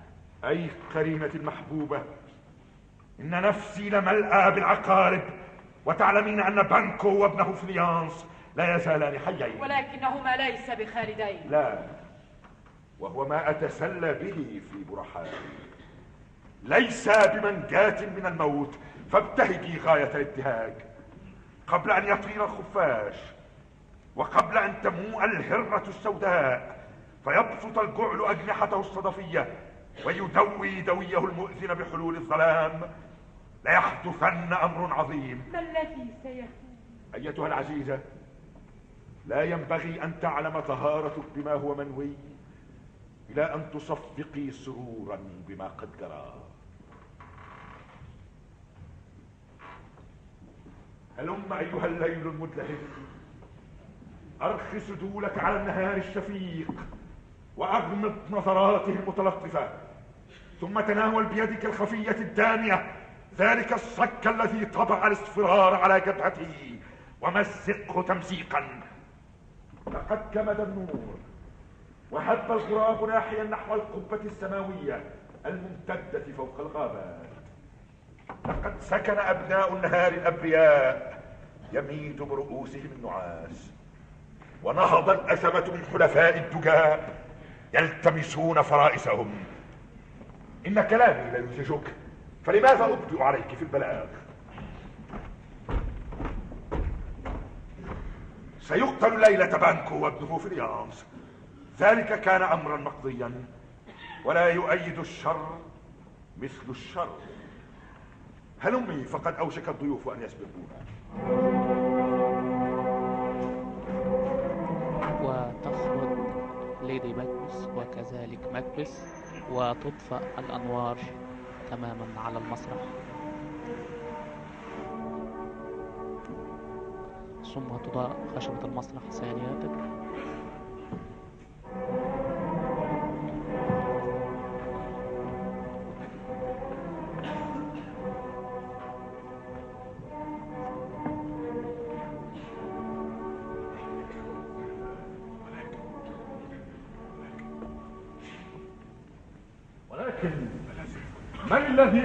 تنضم إلينا؟ مكبث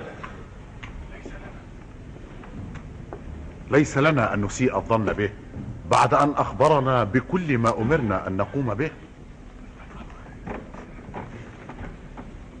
فلتبقى معنا اذا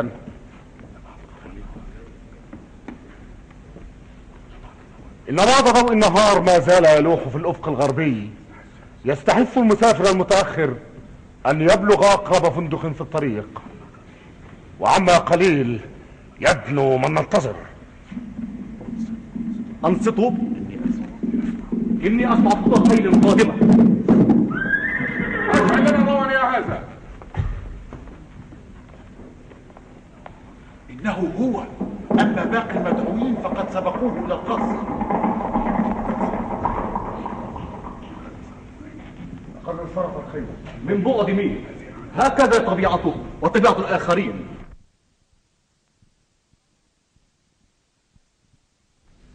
نور نور إنه هو استعدوا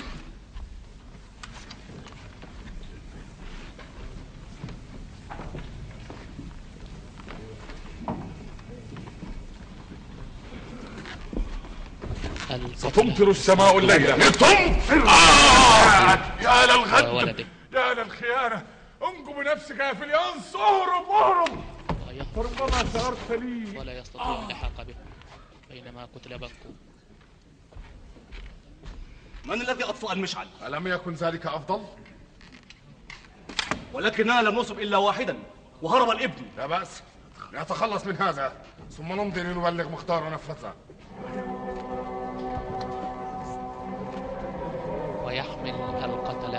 بكو بعد أن أجهلوا عليه وتطفأ الأنوار على خشبة المسرح.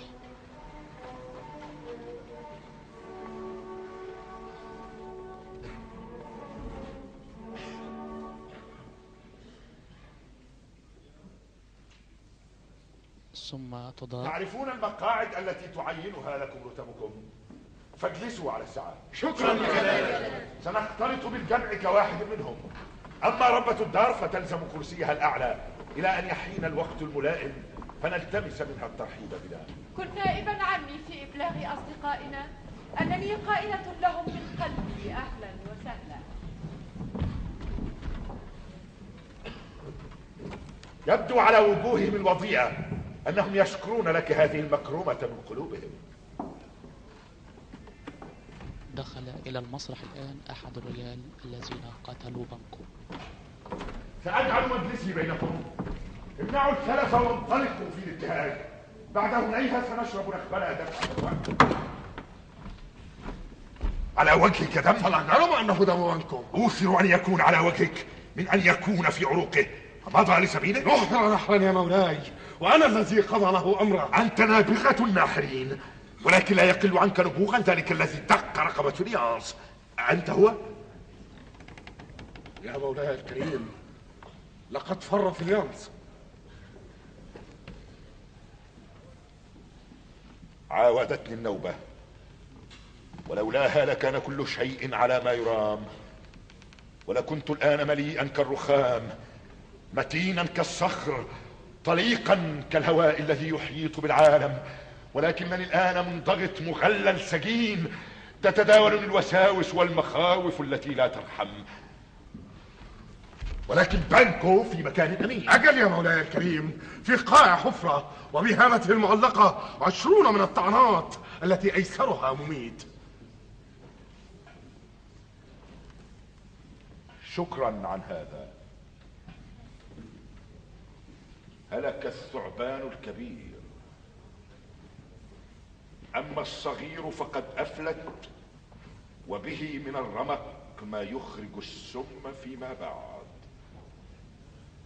ولكنه الآن لا أسنان له. اذهب وسنستأنف الحديث غدا. ويخرج القاتل وتنضم ليدي ماكبس إلى الملك. الحزين. لم تبد لضيوفك علامة البشر فيبشروا. وإن مأدبة لا يجامل فيها المدعوون مجاملة مكررة يستشفون منها سماحة أهل البيت. لمأدبة يتقاضى ثمنها وخير منها إذن أن يأكل كل امرئ في بيته. وفوق ذلك فإن لطف المحاضرة أشهى ما يصلح به الطعام. وإن كل اجتماع بلا مؤانسة موحش كالقهر أيتها الزوجة الرقيقة؟ هنيئا مريئا للآكلين والشاربين.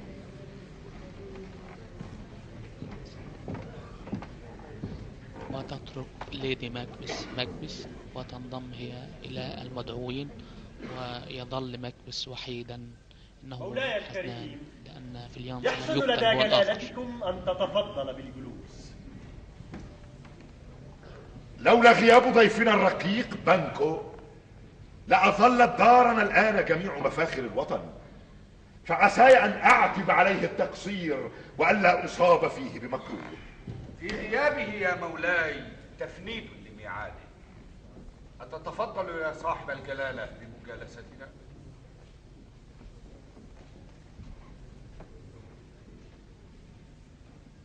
المائدة مكتملة. هذا مقعد معد لجلالتكم. أي؟ هنا يا سيدي الكريم. ما الشيء الذي يشغل جلالتكم؟ المقعد خال تماما ولكن ماكبس يتخيل أن شخصا يحمل خنجرا يجلس على أنني أنا الذي المقعد. فعل هذه الفعلة. لا تهز إلي ضفائرك الدانية. كوفا يا سادتي إن جلالته ليس على ما يرام. قعودا أيها الأصدقاء الأمجاد يغلب لمولاي أن يكون هكذا وهي آفته من نعومة أخطاره أرجو أن تلزموا أماكنكم عرض قريب الزوال وما يكون إلا كلمح الطرف حتى يتنبه. فإذا حدثتموه بأبصاركم فقد تستفزونه وقد تستزيدونه ألما. كلوا ولا تنظروا إليه فأنت رجل. نعم. رجل شجاع يجرؤ على التحديق فيما قد يخيف الشيطان. طفولة هذا أيضا وهم من مولدات خشيتك. وما أشبهه بالخنجر الهوائي الذي زعمت أنه كان يهديك إلى مكان دنكان. أف لهذه الارتعادات وهذه الاهتزازات الهزية التي تحاكي المخاوف الصحيحة والتي هي أليق بحديث العجائز المستدفئات في ليالي الشتاء. علامة كل هذه الحركات الهزلية؟ وما تقع عليه عيناه إنما هو كرسي أبتهل إليك أن تلتفتي إلى هذه الجهة. انظري حدقي كيف تقولين؟ ولكن ماذا يهمني في نهاية الأمر؟ إذا كنت قادرا على تحريك رأسك فعلام لا تتكلم. لئن كانت المدافن والأضرحة تطلق الذين نودعهم في بطونها هكذا فحبذا لو أودعناهم في بطون جوارح الطير. أفجردك الجنون من كل رشدك وحق ما أنا هنا. رأيته. وخجلتان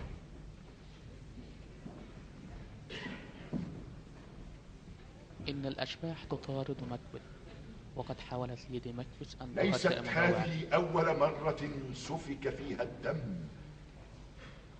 بل سلف هدره في الأزمنة المتقدمة. قبل أن توضع القوانين الشديدة فتدفع بعض الناس عن بعض. واتفق بعد ذلك أن أريقة المهج في حوادث جمة هي أفظع من أن تفصل. ثم وافى حين من الدهر كانت الجمجمة إذا تصدع فيها المخ فقد ماتت وانتهى كل شيء. أما اليوم فيقع الصريع وفي هامته عشرون جرحا ثخينا ثم يبعث ميتا ويتهجم علينا في كرسينا فيطردنا منه. غرابة. غرابة وأية غرابة. ليس القتل بأعجب من هذا يا زوجي الجليل إن أصدقائك الأبجاد لفي انتظارك. كنت ناسيا. معذرة يا أصفيائي. إني مصاب بآفة مزمنة ليست بشيء لدى الذين يعرفونني. صحة وصفاء لكم. سأجلس. أعطوني خمرا. ينضم إليهم ولكنه لا يجلس. املأوا كأسي إلى حوافيها. أشرب سرورا بالضيوف الكرام وخصوصا حبيبنا بانكو الذي نأسى لغيابه. ليته حضر. هذا نخبه ونخبكم هناء وسرورا للجميع. بالتبجيل والتعظيم نشارك جلالتكم في الدعاء. وراك تحجب عن نظري لتخفيك الامر ظهر الشرق اعوادك سيدا لا ماء فيها وهذا كبال إذ لا تخيله في يقدم عليه ليقتله. أيها الأعيان الأمجاد لا يخالف من هذا سوى أنه وعد مألوف. يصيب الملك لا شيء أكثر من هذا. إنما يثير شجني أن يحدث ذلك العرض خلال المأدبة وأن يكدر صفاءها. كل ما يجرؤ عليه رجل أنا اجرؤ عليه. اد مني وكن دبا هائلا أو تمساحا غائلا أو نمرا وثابا فلتشكل بأي شكل آخر وبالغ في الروع. لا تضطرب قدماي لرؤيتك بل انبعث حيا والسيف في يدك ثم ادعني إلى المبارزة في قفر. فلئن اتقيتك أو تجنبتك فلا تعتد بي بعد ذلك. باكثر مما يعتد بألعوبة الطفلة الصغيرة. وران وران وران أيها الشبح الرائع. وران أيها الطيف المخيل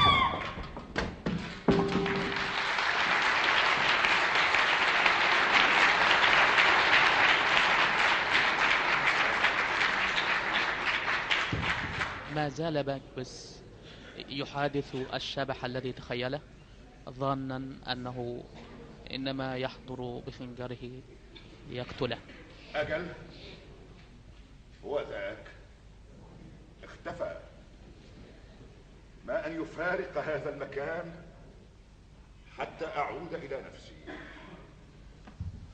أرجو أن تجلسوا. نفرت الأنس عنا. وشوشت تشويشا غريبا على هذا الاجتماع أفي الوسع أن تظهر أمثال هذه الأشياء ثم تتبدد حولنا كسحابة الصيف دون أن تثير الدهشة في نفوسنا.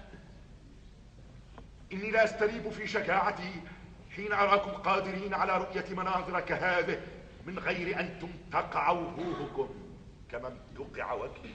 أي المناظر تعني يا صاحب الجلالة؟ أدرع إليكم ألا تخاطبوه لئلا تشتد عليه وطأة العلة. الأسئلة تحتاجه إلى ما وراء الظن طابت ليلتكم جميعا وتفضلوا بالانصراف على الفور لا داعي للمجاملة أو الرسميات. طاب ليلكم وعافى الله.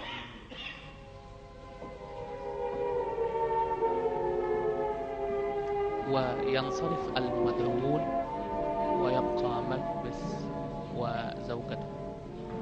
نرى مكبس الآن وهو جالس على كرسيه بعد أن اختفى الشبح. وخرج المدعوون ليدي مكبس مطرقة برأسها إلى الأرض. كل هذا يطلب دما. ويقال إن الدم يتقاضى الدم. شوهدت حجارة تتحرك وأشجار تتكلم. سمعت إلهامات مبنية على الأسباب والمسببات. تنطق على ألسنة الحدآت والغربان والهوام. بائحة بسر القاتل أيا كان موئله أو معقله. في أي هزيع نحن من الليل؟ في معترك الظلام والفجر ماذا تقولين في امتناع مكتوف عن تلبية دعوتنا؟ أسيرت إليه رسولا يا مولاي؟ لا ولكني علمت بطريق غير مباشر. فما من بيت من بيوتاتهم إلا ولي فيه عين ومسمع. سأذهب من غد للقاء الأخوات المتنبئات وأسألهن مزيدا من الإيضاح. فلا بد لي من الاطلاع على أسوأ شيء يجوز أن أتوقعه لقد تماديت في إراقة الدماء. حتى لو أردت النكوص على أعقابي لكانت مشقة العود إلى الشاطئ الذي بدأت منه كمشقة السير إلى الشاطئ الثاني. تقول في رأسي أمان سيناط تحقيقها بيدي فلأمضينها وشيكا قبل أن أطيل النظر فيها. ما أحوجك إلى الرقاد إلى ذلك البلسم الذي تستعاض به مفقودات القوى.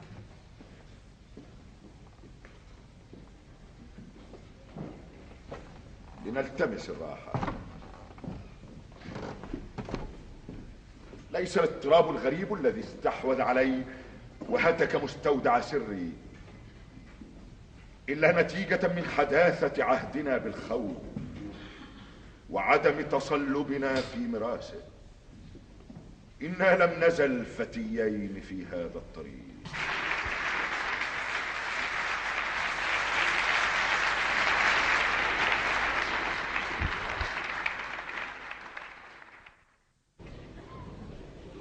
نسمع الآن دقات المسرح التقليدية وقد أطفئت الأنوار في الصالة استعدادا لأن ترفع الستار عن الفصل الثالث من مسرحية مكبس للشاعر العظيم شكسبير ونحن الآن نستمع إلى موسيقى الافتتاح.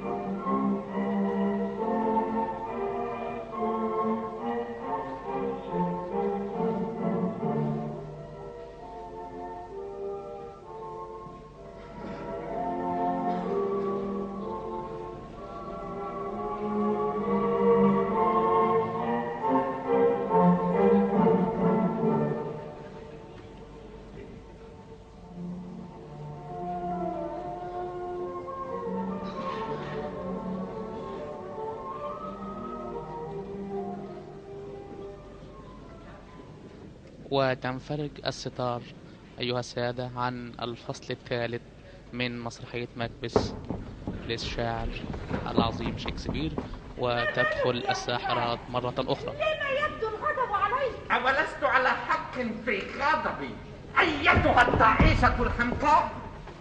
أفتجرؤن فتلقين على مكبث ألغاز الموت وأسراره وأنا غائبة لا أدعى لأشارك في الأمر. ولأظهر أمجاد الفن وأنا وأنا سيدة السحر جميعا والأدهى أن يحدث هذا من أجل غلام نزق طائش يملأه الحقد يعمل من أجل هواه لا من أجل هوانا. فلتصلحنا الخطأ الآن فإنه سيأتي ليعرف أسرار الغيب فكنا على استعداد بتعويذ السحر وبكل أداة تلزم. أما أنا التي تتكلم الآن هي كبيرة الساحرات. فهناك على ركن القمر الساري نقطة ماء في شكل بخار وسأقبضها قبل هبوط للأرض وأقطرها بفنون السحر وأسراره ستخرج منها أرواح شريرة تجذبه صورتها الخداعة لضلال العقل وبهتان حتى يحتقر الأقدار ويزدري الموت ويقدم قبل الحكمة والحذر وحسن الفتنة آماله والأمن كما نعلم قسم الإنسان الأول. هيا هيا هيا عمان. هيا هيا. فلنسمع. ستعود إلينا بعد قليل. وخرجت الساحرة الكبيرة. أما الساحرات الأخريات يوقدن النار في انتظار مكبث كما أنبته أنبتهما الساحرة العجوز. القط المتنمر مات وثلاث جيدة أخرى صاح القلب. هو كذا النسر هربين صاح كان الوقت كان الوقت. حول القدرة در واشتعلت النار والساحرات يضعن والضفدع نام تحت الصخر البارد. على النار. بنهار وليال إحدى وثلاثين. يفرز سما قتالا ثم يقرأن تلقين السم بقدرتنا المسحورة اشتعل يا نار. فور يا قدرة. اشتعل يا نار. فور يا قدرة. نغلي في الخضرة ثعبانا ذا شوك. وعيون الضغط ونجل الضفدع سوف الخفاش. ولسان الكلب وناب الأفعى. وأصابع برص وجناح البومة. فلنصنع تعويذة هم جبارة. كعساء جهنم. تغلي وتفور. اشتعل يا نار. فور يا قدرة. اشتعل يا نار. فور يا قدرة. قشر التنين. أنياب الذئب المومياء يضعن المواد التي ستصنع منها التعويذة جذر الزقوم كنوه في الظلمة. كبد ليهودي كافر ومرارة عنف سقط الشاة أنف التركي شفة التتري إصبع مولود مات عند الوقت. يمزج الكل حساء مزجا ثم أمعاء النمور تكمن الخلطة في جرتنا. اشتعل يا نار فور يا قدرة. اشتعل يا نار فور يا قدرة. ليبرد ما غليناه مغموسا في دم القرد. يتمكن السحر. آه هذا عمل صالح. حضرت يوجب الساحرة لكن الكبيرة. المبيع. ويقضي لكل منكن بحظ من الربح. بقي أن ننقص رقصة الجان والسعالي ليستوفي السحر تأثيره بجميع الأشياء التي في المرجم ها؟ هيا هيا أيها الأرواح من بيض وحمر. أيها الأرواح لهن يرقصن أيها الأرواح من سود وسمر. تفورا أيها الأرواح من سود وسمر. مازجي ما يصطلي في شر قدره مازجي ما يصطلي في شر قدري. واملئي أجزاءه آيات القبر والليل أجزاءه ويغنون آيات هذه سحر الأغنية التي نسمعها حتى تفور القبر. يشعرني حكاك إسماعيل بإنسان لعين يبنو. أيتها الأبواب فتحي لأول طارق ويدخل مكبث أيتها المدلجات المدلهمات ماذا أنتن فاعلات؟ ما لا يسمى. ناشدتكن علمكن أيا كان مصدره إلا ما رددتن على أسئلتي. أجبنني ولا تكترثن. لو أن الرياح انطلقت فمضت هدارة تزعزع الكنائس. أو البحر طغى مسبدا فوق جميع السفن التي تمخر عبابة.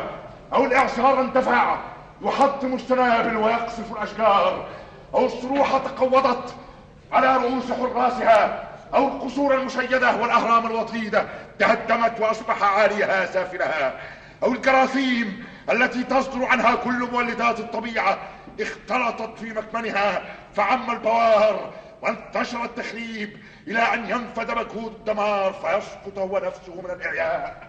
فأجبنني تكلم سل. سنجيب أو تريد أن تسمع الجواب منا؟ أم من أفواه سادتنا؟ استدعينهم فأراهم لنفرغ في النار دم خنزيرة افترست صغارها التسعة. ولنضف إليه شحما مما دهن به صليب قام أيها الطيف الذي بالحجب السود استتر أيها الطيف الذي بالحب السود استتر إن تك ذا قدرة أو لا من تك ذا قدرة أو لا تصاب تجيب من نفس واشتعلت القدرة فعلا. أيتها القدرة الخفية؟ تكلمي. إنها تعلم نكوى ضميرك. فأصغي إليها صامتا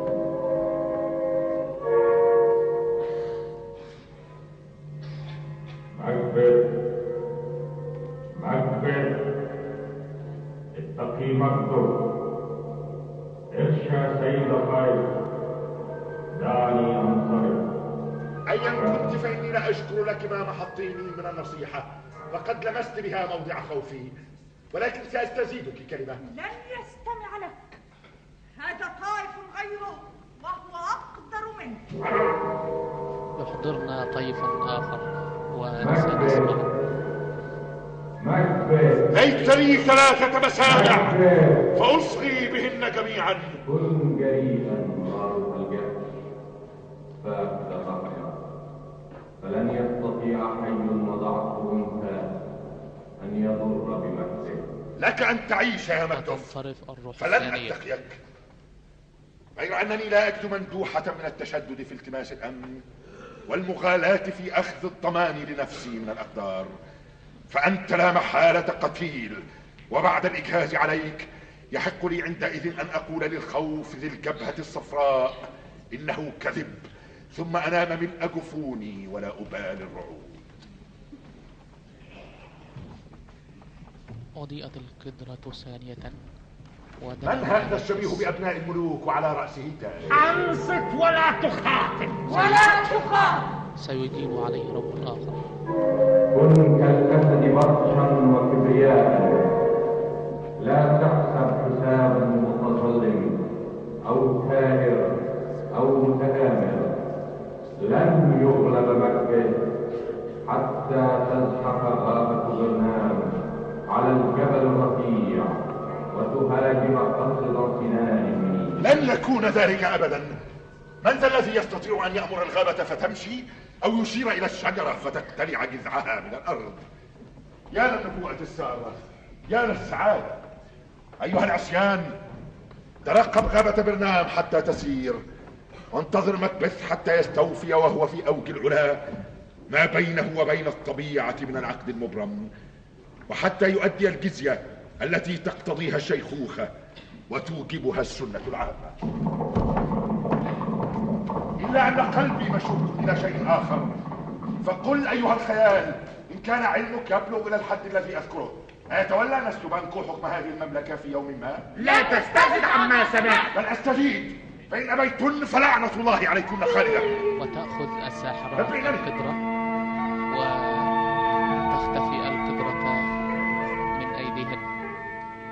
ونسمع ما بال هذا المرجل قد توارى. وما يراد بهذه الموسيقى. اظهروا! اظهروا! تجلوا لعينيه وأحزنوا قلبه. تعالوا كالأشباح. وتواروا كالأشباح.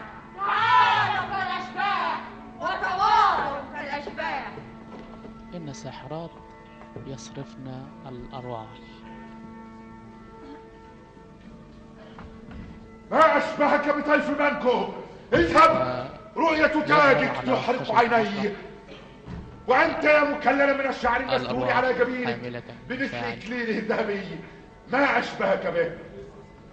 وهذا الثالث يشاكل اللذين تقدما. أيتها الساحرات النجسات فيما ترينني هذه الصور؟ رابع اندفع من عقبيكما يا عيني. أستطول هذه السلسلة إلى آخر الدهر؟ آخر. سابع حسبي ما نظرت. لا أريد مزيدا. ثامن بيده مرآة تريني صورا متعددة إلى شأو بعيد. فيها أفراد يتقلدون الكرتين ويهشون بالصولجان المثلث. قبحا لهذا المنظر. كان ينظر إلى المرآة الآن التي تبينت في أن كل الروح هذا المتجسدة أمامه. فإن بنك المخضب بدمه يبتسم إليه مشيرا بإصبعه إلى ذريته في هؤلاء كيف؟ أهكذا سيكون؟ نعم هكذا سيكون. هكذا سيكون. ولكن ما بال مكبس مستغرقا في الدهشة. هلم يا أختي نبهج قلبه ونشهده ملاهينا الجميلة؟ سأرقى الهواء فيسمعنا نغما شقيا ننقص عليه دوره. يجب أن يتفضل الملك الجليل ويقول إننا قامنا تشريفه بما يسره من الإجلال والإعظام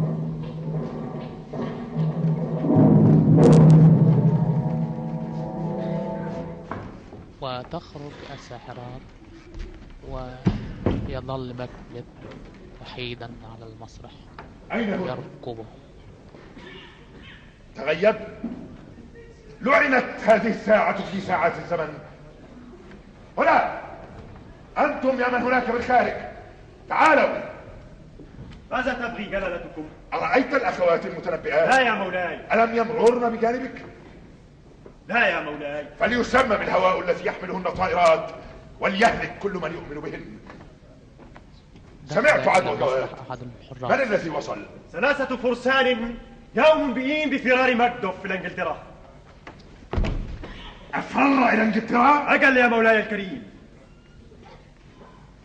أيها الدهر إنك لتحول دون ما كنت أنويه من عظائم الأمور. والإرادة إذا لم تقترن بالمضاء لم تكن إلا فكرة لا طائل وراءها.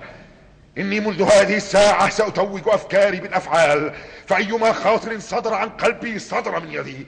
سأفاجئ قصر مكدوف مستوليا على ولايته وسأعمل السيف في رقاب امرأته وأبنائه وكل منكود ينتمي إلى عشيرته. وعيد ليس بالقول الطائش ولكنه عزيمة من فورها نافذة حسبي رن أين أولئك الرجال؟ دلني على مكانهم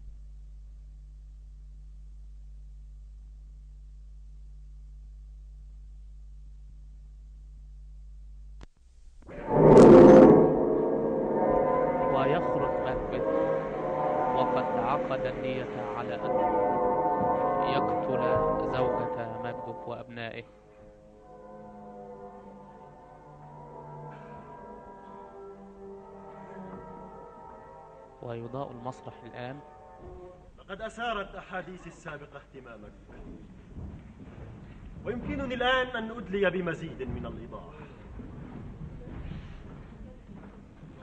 لقد جرت الأمور على نحو غريب فمات ضنكان النبيل وحزن مكبس عليه. وسار بنك الشجاع في ساعة متأخرة من الليل. وتستطيع إذا شئت أن تقول إن فليانس قد ارتاد فقد هرب فليانس وعلى الناس ألا يسيروا متأخرين في ظلمة الليل. ثم من ذا الذي لا يدرك بشاعة التهمة القائلة؟ بأن مالكولم ودونالبان قد قتلا أبوه- أباهما النبيل يا لها من جريمة نكراء كم أحزنت ماكبث ألم يمضي لتوه في غضبة مقدسة؟ إلى القاتلين الأسيمين فمزقهما وهما في غمرة السكر والنوم. ألم يكن هذا منه عملا نبيلا؟ أجل وحكيما أيضا فقد كان صدق الرجلين في إنكار التهمة جديرا بأن يثير الغضب في قلب كل من سمعه. وهكذا أحكم تدبير كل شيء كما ينبغي. ولو كان ولد دانكان في متناول يده لا قدر الله لأراهما كيف يكون مصير من يقتل أباه. وكذلك كان يفعل لو ظفر بفليانس ولكن خير لي أن ألزم الصمت. فقد علمت أن مكتوب قد أصبح قصيا منبوذا بسبب أحاديثه الصريحة ولأنه لم يحضر مأدبة الطاغية. أتدري يا سيدي أين يقيم؟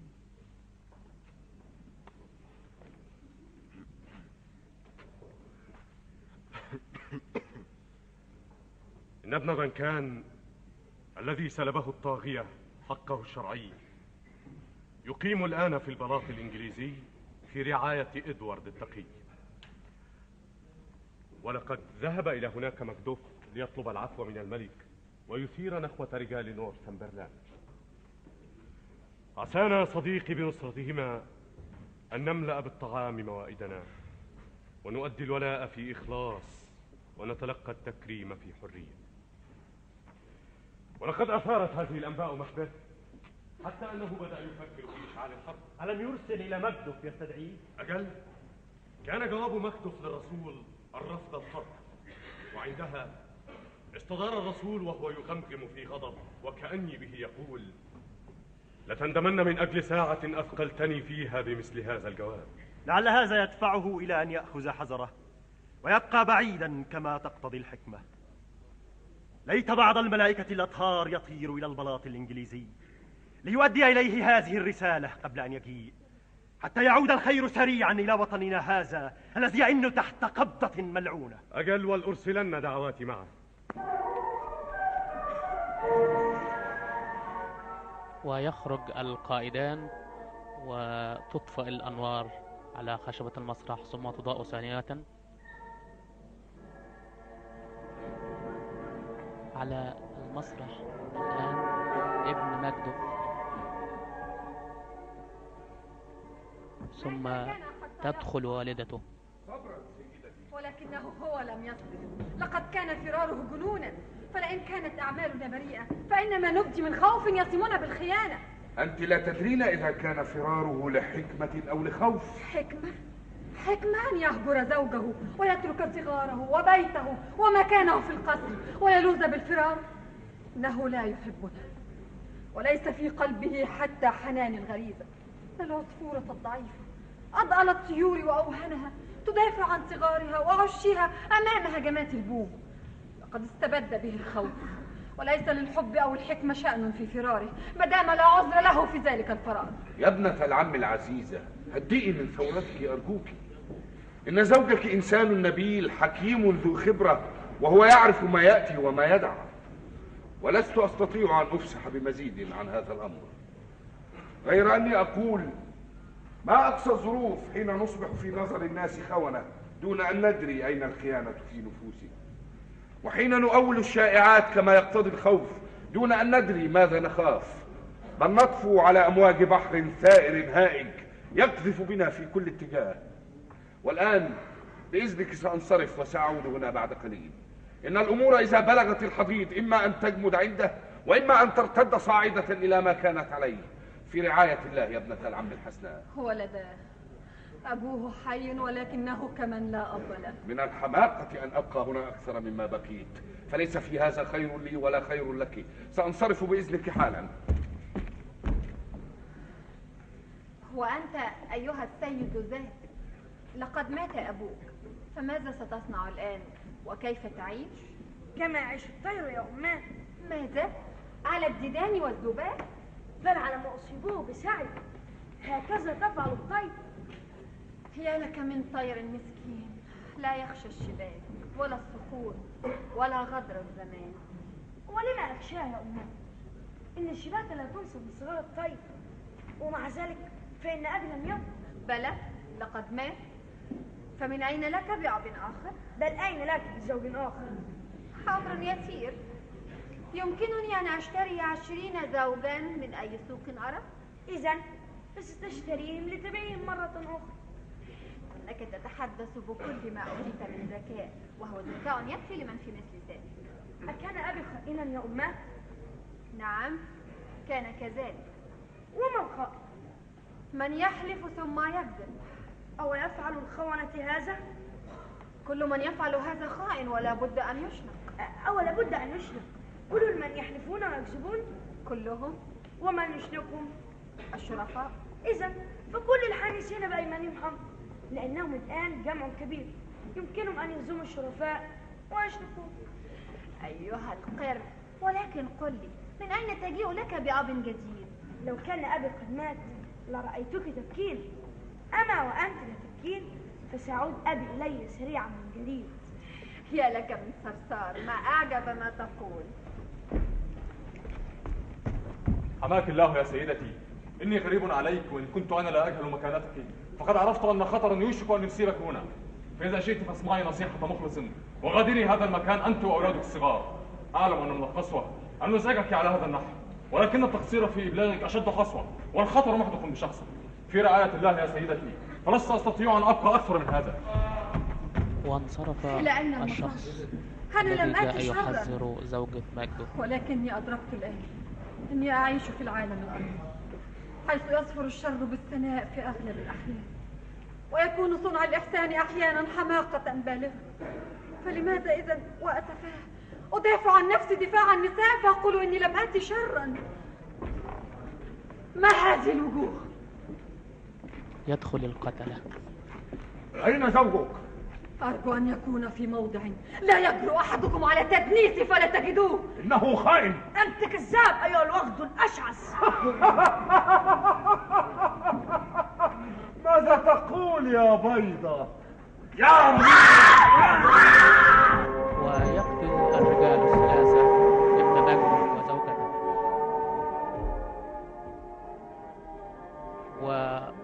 وأطفئت الأنوار ثم أضيئت ثانية.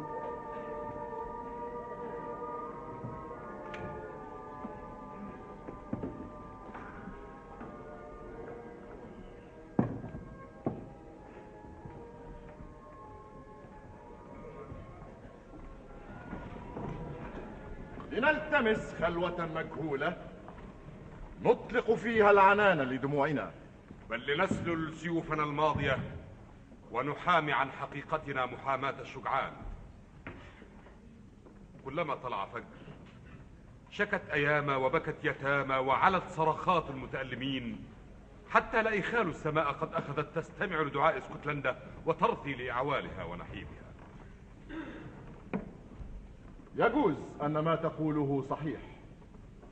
ولكن هذا المستبد الذي يجرح اسمه لسان الناطق به كان فيما سلف رجلا نزيها وكنت تحبه ولم أعلم أنه نالك أو أصاب آلك ببعض مكروه. فلئن رضيت بي شفيع صلح بينكما فإني سأشفع لك عنده وما من بأس عليك أو على أحد أن يذهب فتى مثلي في مقتبل الشباب. قربانا في سبيل استعطاف ذلك الإله الحلق. أنا لست بخائن. أما مكبس فخائن. وأنزه التابعين قد يخطئ. إذا امتثل أمرا لمتبوعه. أستغفرك عن ظنة غدر أظنها بك. فلئن كنت بريئا منها فهي لا تنتقص براءتك. أليست الملائك إلى الآن لامعة؟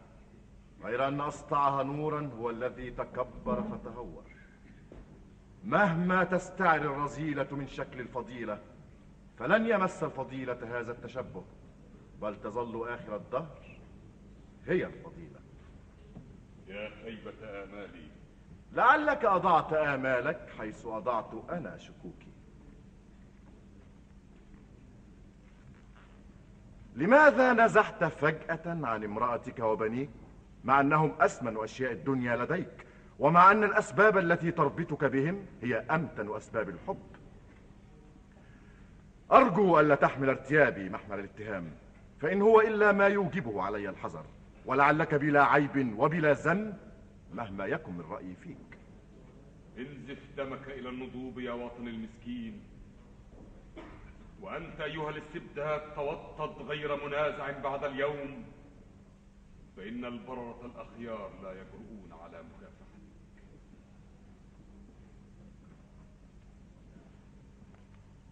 وداعك أيها السيد. أبى الله لي أن أكون من ظننت ولو أضيف الشرق بكنوزه إلى المساحة الشاسعة التي تحت حكم الظالم. لا يغضبنك مقالي. ويخرج مدخلا ابن ولا تجد فيه غضاضة عليك. فلئن خاطبتك هكذا فالأمر دونه ارتيابي في نزاهتك. أعلم أن بلادنا رازحة تحت النير باكية دامية. لا يزيدها مرور الأيام إلا جراحا. على جراحها. وأعلم أن في أهل الخير أعوانا لها. يحارب لا يطلبون إلا الدعوة لتأييد حقوقها. وأن ملك الإنجليز قد تبرع بجعل آلاف من البسلاء تحت إمرتي لإنقاذها غير أنه لو تسنى لي أن أمشي على هامة الظالم أو أن أحمل رأسه على طرف حسامي لما كان حظ وطني على أثر ذلك إلا أن يعتاض عن عيوب فاضحة بعيوب أفضح منها وعن آلام فادحة بآلام أفتح منها في عهد الرجل الذي سيخلف ذلك المستبد. أي رجل تعني يا يا أهلي فإن بي رسائل متأصلة ومثام متمكنة لا يجيء سواد مكبس في جانبها إلا بياضا كالثلج أو أنقى. وإن اسكتلندا البائسة لسوف تجده كالحمل الوديع إذا قيس إلى بطش وبغي. ليس في أهل جهنم شيطان أفظع من نكبه سفاح شرب بخيل. بلى إنه لسفاح شره بخيل حقود مسيء مبتلى بكل المعايب التي لا يستطاع تسميتها أو خصها غير أنني لو ملكت وبي من الظمأ إلى الشهوات ما لا ينقع ولا يحد بحد لأصبحت نساؤكم وبناتكم بغيات بل لما كفت عذاراكم لإشباع تلك الناهمة في بل لاندفع الهوى بي اندفاعا مجتاحا العقبات لا يقف في وجهه عدل ولا يلطف منه اعتدال. ثم إن بي شرها إلى المال والجاه وحرصا على الحطام أشد مما أسلفت وصفه وبي من المعايب الجلابة للدمار الجرارة للحروب ما لم يسبق اجتماعه في سواي فنكبس على علاته أولى من هذا الرجل بولاية العرش. أي اسكتلندا الشقية. وها وطنها. مثل هذا الإنسان جدير بالملك. تكلم! أنا ذلك الإنسان؟ جدير بالملك. كلا ولا بالحياة يا للأمة المصابة التي يتهضمها غشوم فتاك. متى تعود إليك أيام سلامتك وإقبالك؟ ويحك. إن الوارث الشرعي لعرشك بإقراره بين يديك ليس إلا خلقا شاذا وسبة لقومه. كان أبوك الشريف ملكا صالحا.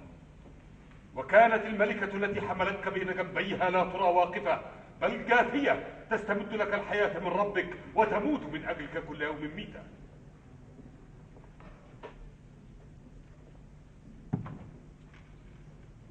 أستودعك الله. إن المثالب التي تذكرها عن نفسك لتقضي علي بالانتفاء السرمدي من اسكتلندا. وفؤاداه الآن ضاع آخر أمل فيك. مجدف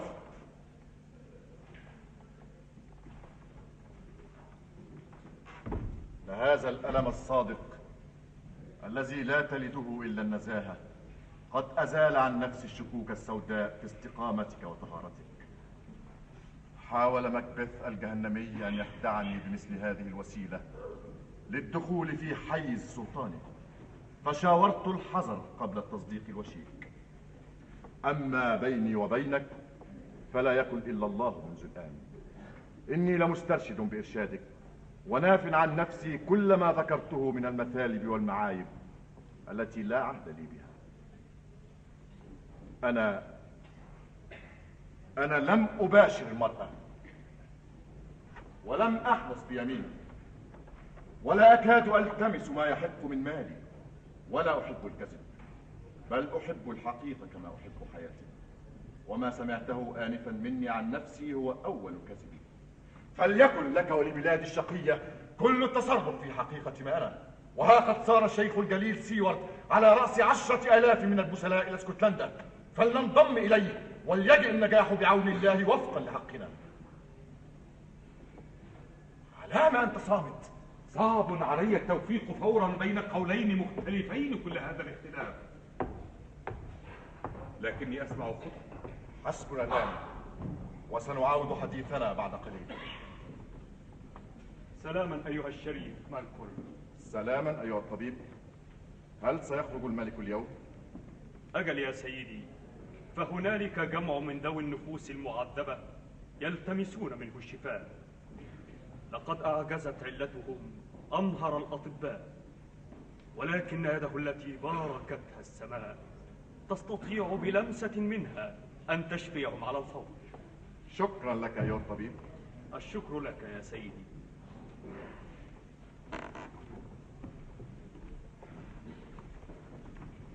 ما تلك العلة التي يتحدث عنها؟ علة تدعى الشر. إن هذا الملك الطيب يأتي بالمعجزات. وقد شهدت منها بعيني رأسي منذ أن أقمت هنا في إنجلترا. ويقال إنه سيورث أعقابه من الملوك هذه القدرة على الشفاء. فقد حباه الله إلى جانب هذه الموهبة قدرة عجيبة على التنبؤ بالغيب وبركات أخرى كثيرة تطوف حول عرشه تنطق بفضله العميد. من يكون القادم؟ يا ابن العم الحبيب مرحبا بك هنا.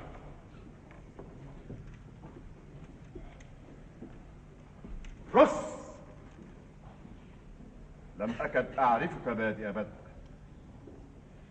متى يزول السبب المفرق بين الأحباء؟ ألا تزال اسكتلندا في موضعها من الدنيا؟ لهفي على بلادنا الأسيفة. تكاد لا تجرؤ أن تعيد نظرها على نفسها. غير جدير بنا بعد الآن أن نسمي تلك التربة بأمنا. إن هي إلا مقبرتنا. لم يبق فيها على الأطفال والبلهاء حي يبتسم ولا إنسان يرثي لأنة شاك أو كأرة بائس أو صرخة صارخ بل أصبح كل مخلوق فيها يرى أشد الأوجاع هولا فيحسبها من ألينها أو يسمع جرسا ناعيا فلا يسأل عمن مات بل أصبح الرجل الصالح يقضي نحبه قبل وفاة الزهرة التي يحلي بها قبعته. بالغت في التمثيل لكن ما أشبهه بالحقيقة. ما أحدث الخطوب خطبا؟ إن الخطب الذي تنقضي ساعة على وقوعه يوشك الذي يخبر به أن يجلب على نفسه سخرية الناس كأنما يحدثهم بأمر تاريخي قديم. وذلك لأن كل دقيقة تلد خطبا جديدا. كيف حال امرأتي؟ حالها جيدا وأولادي؟ كذلك ألم يزعجهم الظالم؟ لا كانوا بخير حينما فارقتهم لا تبخل بالكلام فتوجز إلى هذا الحد كيف الأمور؟ عندما رحلت من البلاد حاملا إليكم من الأنباء ما كان وقرا على قلبي شاع أن جماهير من أهل الخير قد خرجوا للقتال وقد صدق عندي هذا النبأ إذ رأيت للغشوم جيشا يتأهب. لقد حان وقت النجاة. ومتى جئت من اسكتلندا؟ نبت الجند تحت كل نظرة من نظراتكم وهب للقتال كل حي حتى النسوة. على رجاء أن يوضع حد لهذا الشقاء. يفرحوا. إنا صائرون إليهم.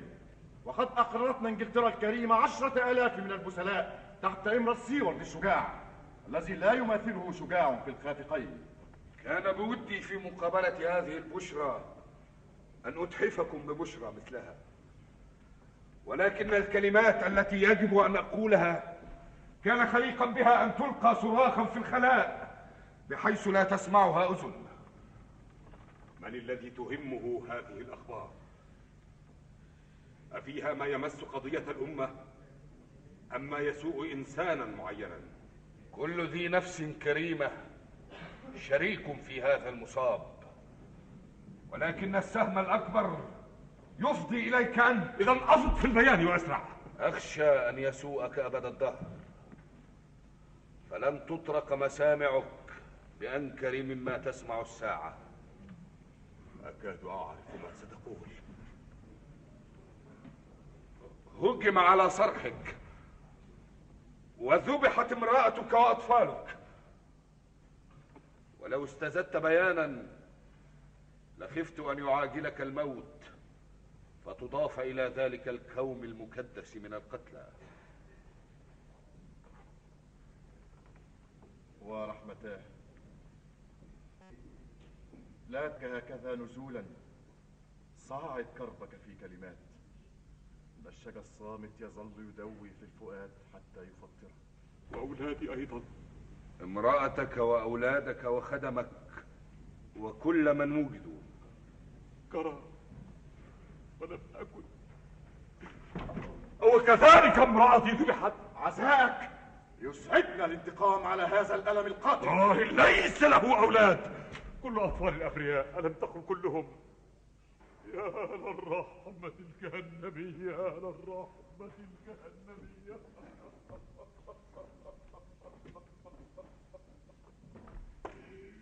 كل أطفال الأبرياء.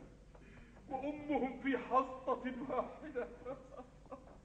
تجلد لهذا المصاب تجلد الرجل. نعم بلا ريب لكنه لا يسعني الامتناع من الشعور به كما يشعر الإنسان. كيف أنسى أنه كان لي في الدنيا أحباب؟ أيها الأثيم إنما نكذب بسببه. كان عليهم لا لذنوبهم بل لذنوبي. أما الآن فعليهم رحمة الله. يكن هذا هو الحجر الذي يشحذ عليه سيفك. حول عزمك إلى غضب وليهد بأسك ما ألان قلبك. ما كان أقدرني أن أبكي بكاء الثكلى وأن أكثر من الوعيد على غير جدوى. لكن أسألك اللهم هذا المراحم ألا تطيل المهلة وأن تجعلني بحيث ينال سيفي ذلك الشيطان طاغية اسكتلندا. فإذا نجا مني يومئذ فليغفر له الله. هكذا يتكلم الرجال. فلنذهب للقاء الملك. إن الجيش لو تأهب ولم يبقى علينا إلا التوديع. قد نضج مكبس بالسقوط وأعدت له قوى السماء ما يدفعه فينحدر. تقبل التسلية حيث طالت. فإن الليل الذي يمتد إلى هذا الحد لا بد أن يشرق بعده صباح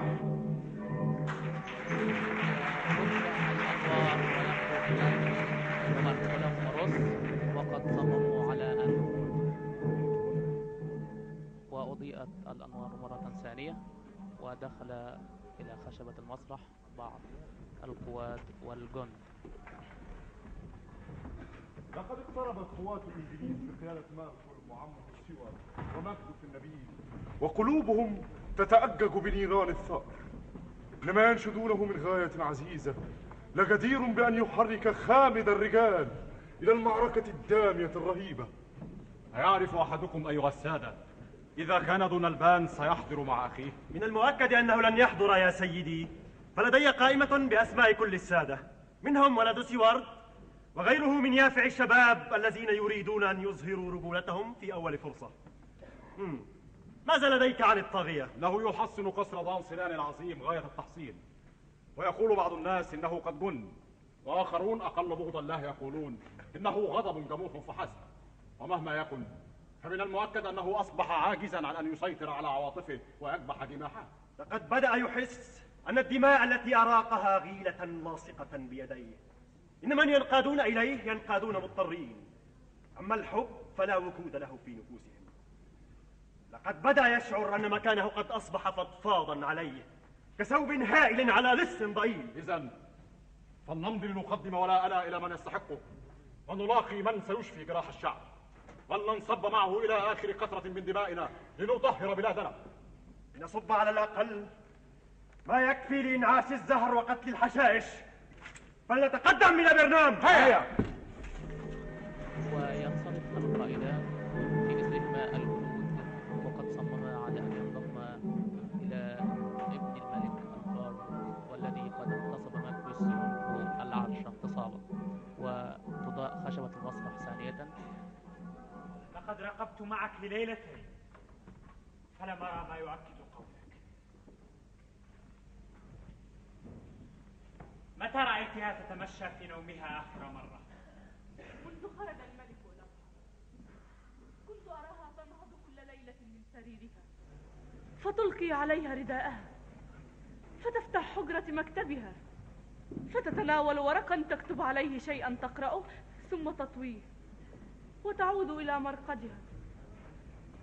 وكل ذلك في سبات من النوم.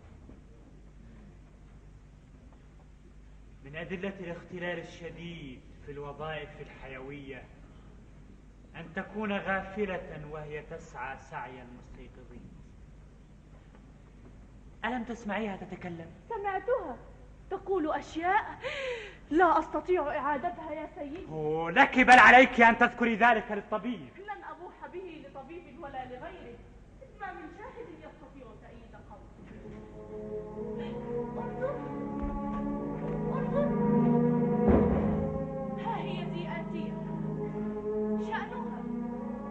شأنها إذ تتمشى حالمة إنها لمستغرقة في الرقاد.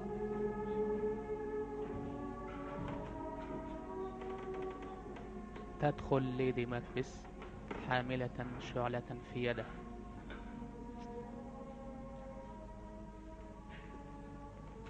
من أين جاءت بهذا المشعل؟ كان بجانبها. إنها لا ترقد بلا نور. هذه أوامرها.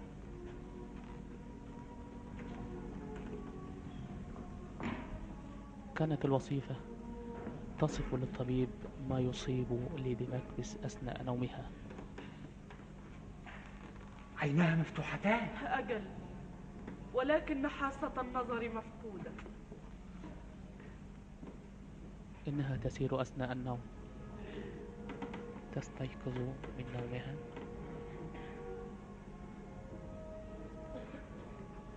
وتأتي الآن بحركات ماذا تصنع لها؟ تغسل يديها. تأملي كيف تطلق يديها؟ من عاداتها أن تفعل فعل من يغسل يديه واتفق لي أن شهدتها تستمر على ذلك ربع ساعة بلا انقطاع. ألا تفارقني هذه اللطفة الدامية اسمعي إنها تتكلم. سأكتب ما تقول مخافة أن أنسى. زولي أيتها اللطخة الملعونة. واحد اثنان. لقد حان الوقت.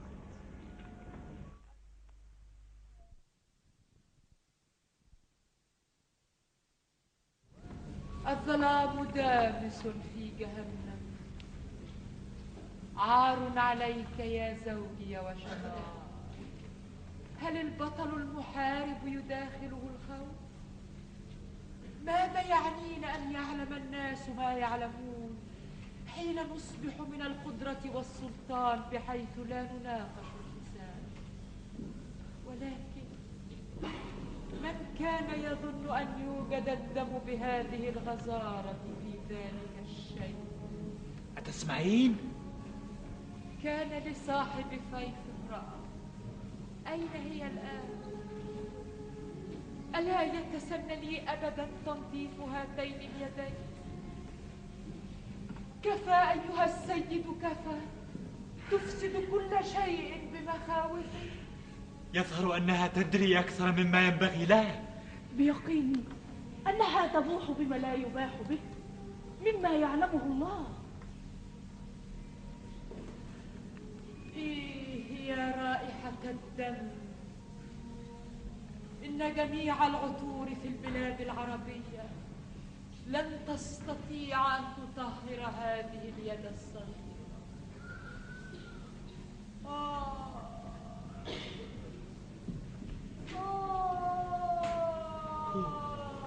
يا له من تنهد إن على قلبها لوقرا كبيرا.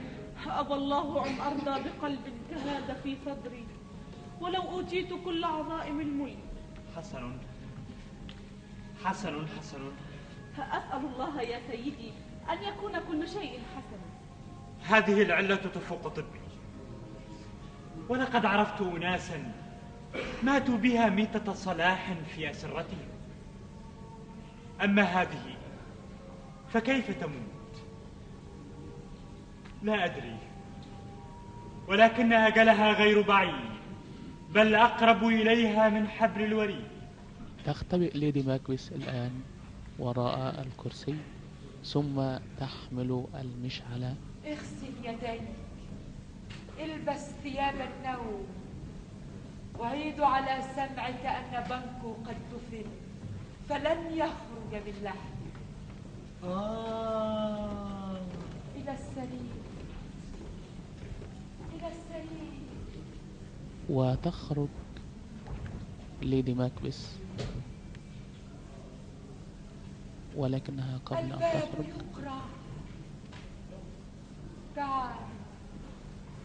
تعال أعطني يدك ما مضى قد انقضى؟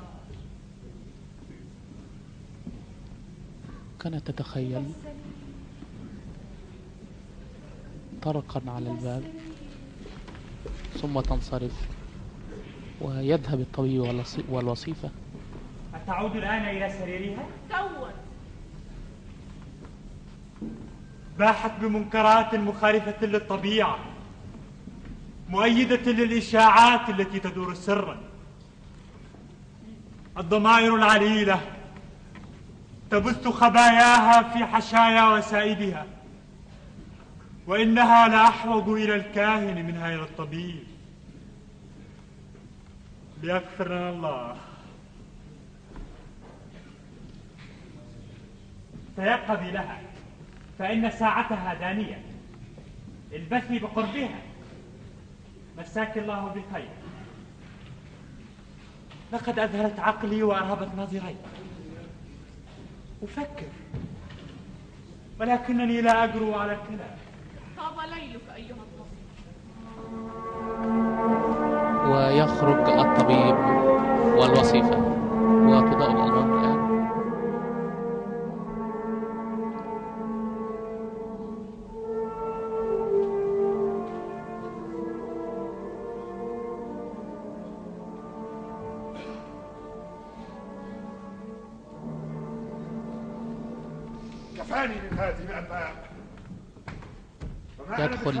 طيرا ما دامت خابة برنام لا تزحف على درسنان أو أخشى الفتى الناعم الأظفار ما الكل؟ ألم تلده امرأة؟ ألم تقل الأرواح العليمة بالغيب لا تخف شيئا يا مكبث فما من رجل ولدته امرأة يستطيع إيذاءك؟ اهربوا إذا يا أتباع الخائنين وانضموا إلى أعداء الإنجليز. لن ينحرف فكري ولن يضعف قلبي بعامل من الريب أو باعث من الخوف. هبلك الشيطان وسود وجهك ما الذي نقع لونك بهذا الاصفرار وصيرك أبلهة الأوسع؟ مولاي هناك عشرة آلاف. أمن أفراخ الطير؟ من الجنود يا مولاي. اذهب فافرك وجهك واستعد حمرتك التي هربتها يا العبيد أي الجنود يا صعلوك؟ هلكت نفسك. إن رؤية خديك الممتقعين لا تجلب الرعب. أي الجنود يا وجه اللبن المعصفر؟ الجيش الإنجليزي يا مولاي. إليك عني! طال من أمامي سيتون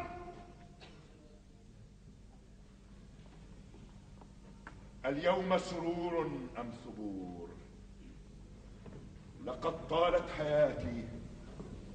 حل الخريف محل الربيع. وقدر لي أن أحرم كل ما كان جديرا بمرافقة الشيخوخة من الإجلال والإعزاز والطاعة وكثرة المحبين. فأعاض عن كل ذلك إما باللعنات المكتومة أو بالتكرمات التي يمنحها الفم ويمنعها القلب. سيتوس ما أمر جلالته أوردت أنباء أخرى؟ ثبتت الأنباء الأولى. سأقاتل حتى لا تبقى على عظامي قطعة من اللحم. أعطني درعي. لم يحن وقتها بعد. سأرتديها. ابعث بمزيد من الخيل واستطلع الأرض حولنا واشنق كل المرجفين. أعطني درعي. كيف حال مريضتك أيها الطبيب؟ ليس ما بها من مرض يا مولاي. في شدة ما يعتادها من أوهام ثقال لا تدع لها فرصة. فلتشفها من هذه الأوهام. ألا تستطيع طبا لعقل سقيم فتنتزع من ذاكرته شجرا عميق الجذور وتمحو ما خط فيه من سطور الشقاء ثم تغسل بجرعة من ترياق النسيان. ما يثقل ذلك العقل المهموم من أدران؟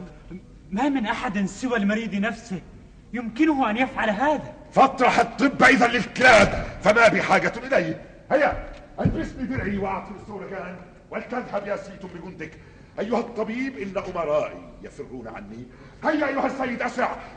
إن كنت يا طبيب خبيرا فلتنظر في ماء بلادي ولتكشف عما به من داء ولتطهره حتى يصبح سائغا صحيحا. وعندها سأثني على فضلك ثم أثني حتى تردد الأصداء ثنائي مرة بعد أخرى. لا الضلوع عني قلت لك. ترى أي عقار أو مطهر يمكن أن يزيح عنا هؤلاء الإنجليز. أسمعت عنهم؟ أجل يا مولاي إنما أعددت لهم جلالتك. قد جعلنا نسمع بهم. هات الدرع واتبعني لست أخشى الموت أو المصائب حتى تزحف غابة برنام على قصر دمسنان ويخرج ماكبس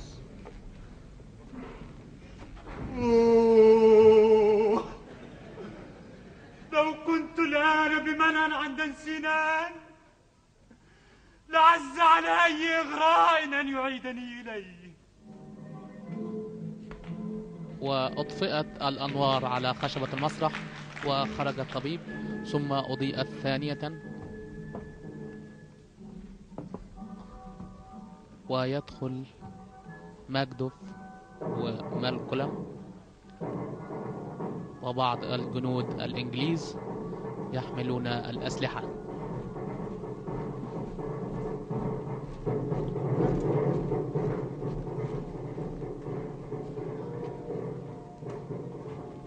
بني عم عسى أن يكون الوقت قد حان لتصفر بيوتنا بالأمن. لا شك في ذلك.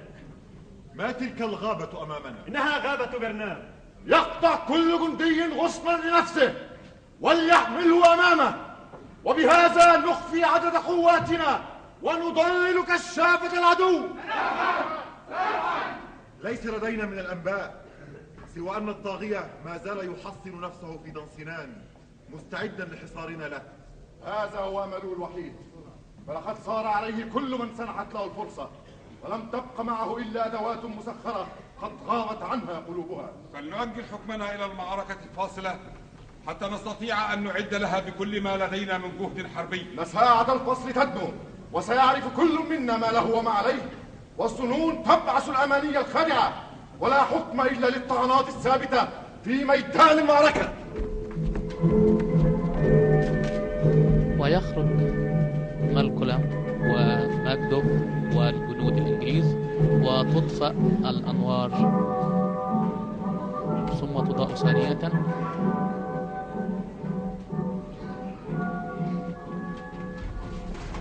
ويدخل مكبس. الرايات على القصر فهو منيع يسخر من الحصار إلى أن يموت الأعداء مكاعة وحمى. لولا الخونة من رجالي ومطلعوهم على أسرارنا وأحوالنا لما حل بنا ضيم منهم. ما هذه الصيحات؟ مولاي إنه عويل نسوة. عجبت لي كيف نسيت إحساس الفزع لقد مر بي وقت لو علا من الظلمة صوت لجمدت من التهيب. ولو سمعت سيرة محزنة لتصلب شعري على رأسي كأنه الأشباح أحياء بأرواح. ولكنني الآن شبعت من الروع وقد ألفت نفسي القاتلة. أفظع الأشياء فلن أجزع من شيء. علام هذا النحيب؟ مولاي الملكة ماتت.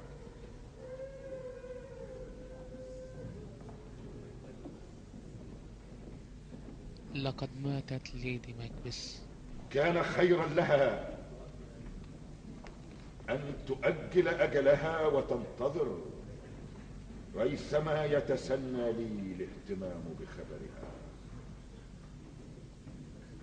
وهكذا تنقضي الأيام من حيث لا نشعر بها. متوالية إلى آخر هجاء من أهجية الكتاب الذي يحرر فيه الدهر أحداثه وسيره كل ليلة تنقضي. تمهد لبعض الأناسي الضعاف طريق القبر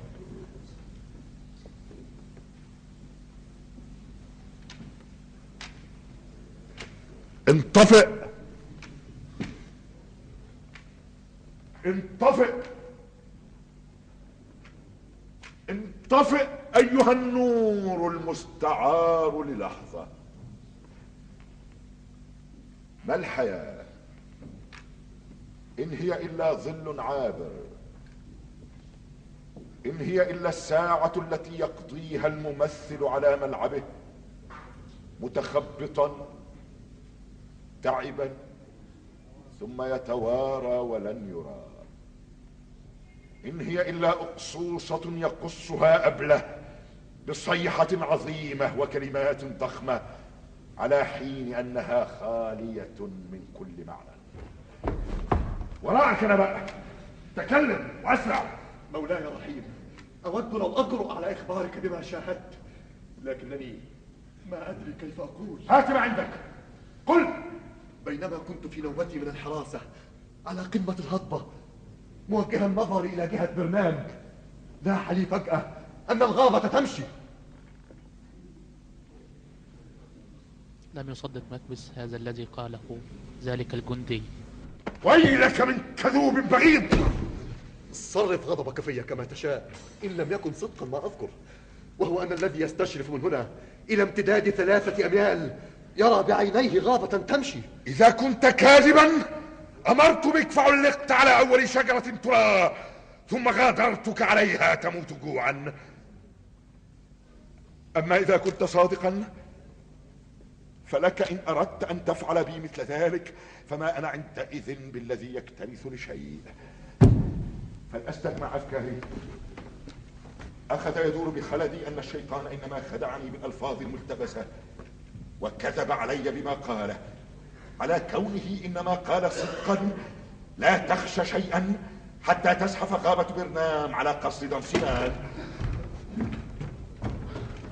وها هي ذي الغابة تدنو من دمسنان بل ها هي بالطلائع قد زحفت على سور القصر كما أرى كأنه ليس حوله حراس سلاحكم! سلاحكم! سلاحكم أيتها البقية الأوفياء! فلنخرج إليهم. لم تبق لي نجاة أقمت أم رحلت لقد طفقت أتعب من ضوء الشمس وبودي لو أرى فناء العالمين.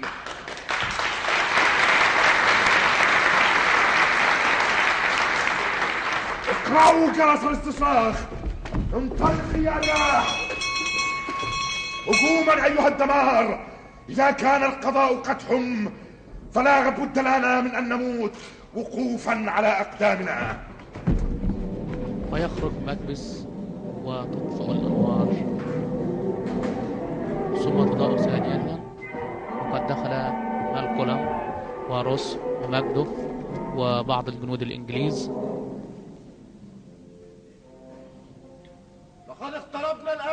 يكفي. فألقوا بأستاركم الوريقة واظهروا على حقيقتكم. أما أنت يا عماه فبيدك مع ولد العم ابنك النبيل قيادة هجومنا الأول ونتولى نحن ومكدوف بقية الأمر بحسب ما نراه. إلى اللقاء. وإذا أتيح لنا أن نلقى جيش الطاغية الليلة فلا كتب لنا النصر إن لم نقاتل. هيا اطلقوا كل ما لدينا من أبواق بأعلى أصواتها نذيرا بالدمار والموت.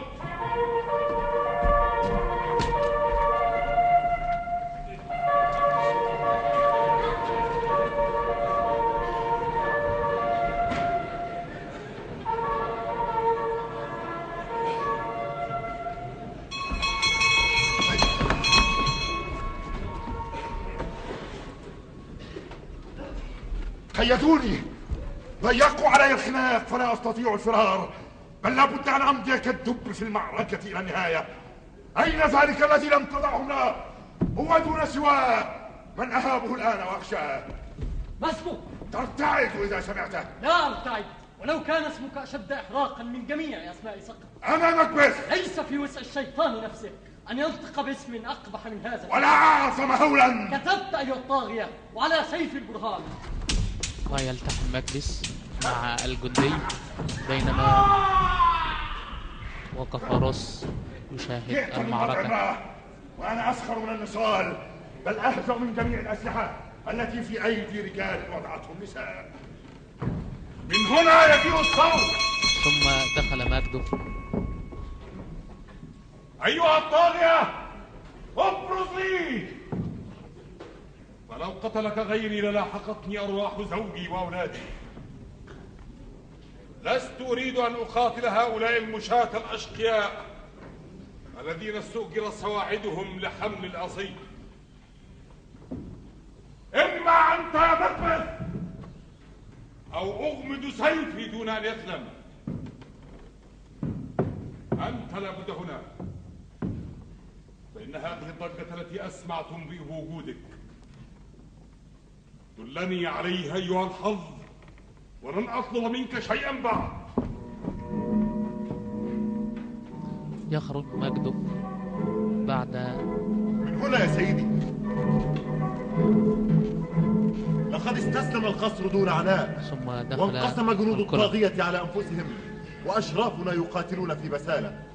لقد أوشكت المعركة أن تنجلي عن نصرك ولم يبق أمامنا إلا القليل. لقد لقينا خصوما كأنما يحاربون معنا. سيدي فلتدخل إلى القصر.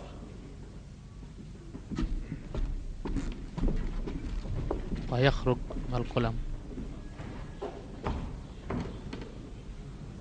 ويدخل مكبث لما أفعل فعل الحمقى من الرومان وأموت بحد سيفي وأمامي من هم أحق مني بطعنة واحدة. أرني ظهرك يا كلب جهنم! أرني ظهرك!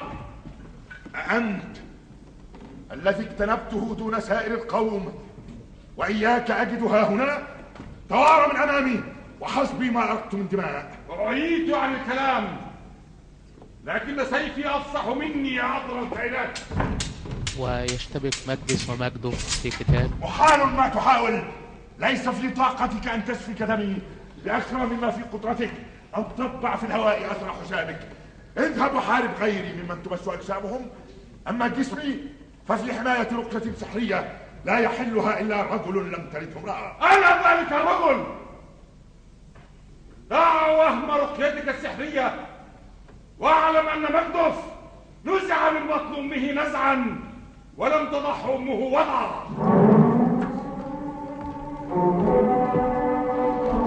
الجنود يرفعون الأسلحة ويصوبونها إلى مكبث الذي أخذ يحدق فيها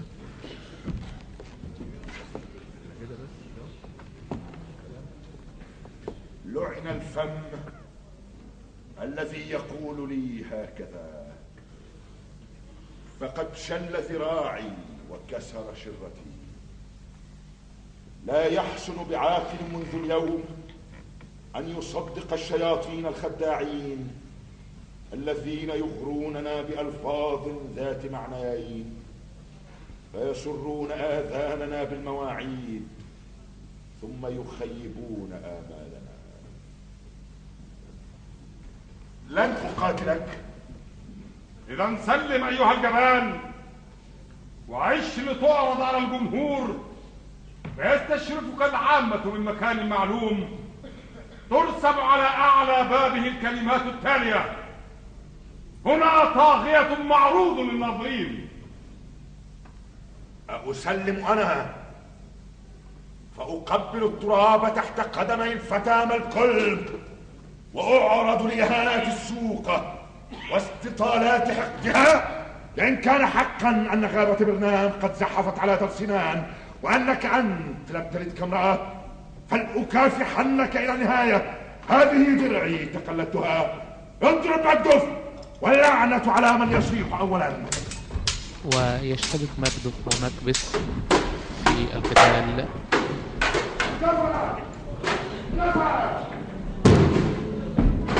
وهكذا قتل أو يخيل إلي أنه قد قتل. مكبث ثم دخل لا ملك سمح الله بأن نسمع سوءا عن أصدقائنا المتغيبين. لا شك أننا قد فقدنا بعضهم.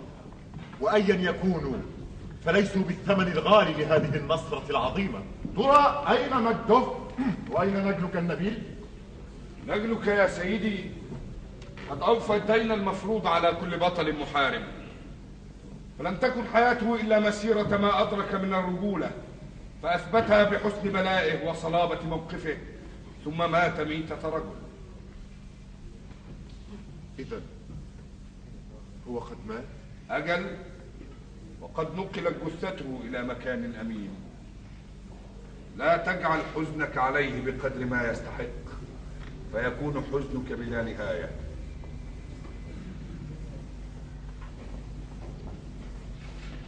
أكانت إصابته في صدره؟ نعم.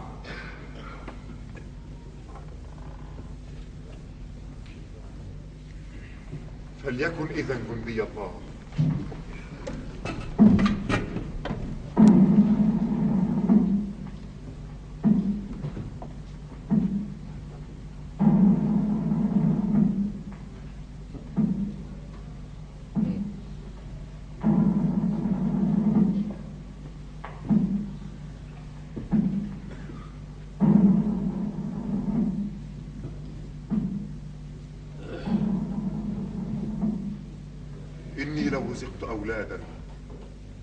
عداد الشعر الذي في رأسي. لما تمنيت لهم ميتة أجمل من هذه. لقد قضيناه حقه من التأبيد. بل بقيت له ديون من الدموع والأحزان. سأوفيه إياها بنفسي. حسبه ما أصاب قيل إنه مات أجمل ميتة وأدى ما عليه. فلله دره وليكن الله معه. هؤلاء رسل يوافوننا بتعزيات جديدة. سلام أيها الملك. فقد أصبحت. ويدخل انظر. مجدب يحمل في يده هذا تاج الغاصب المشؤوم بعد أن قتله. نجت اسكتلندا فهي حرة. وهؤلاء نخب رجالها يحيونك معي من صميم قلوبهم بتحية التاج. وينادون سلام يا ملك اسكتلندا. سلام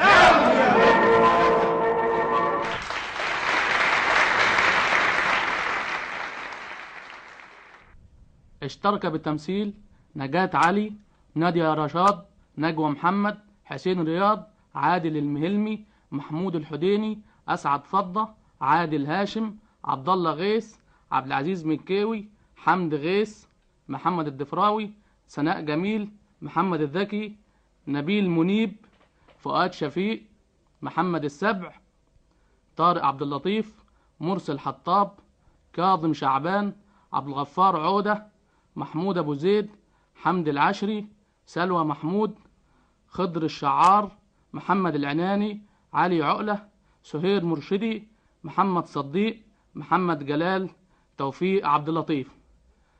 مكبس من إعداد وتقديم وهبة أبو سعود. وهلال أبو عامر.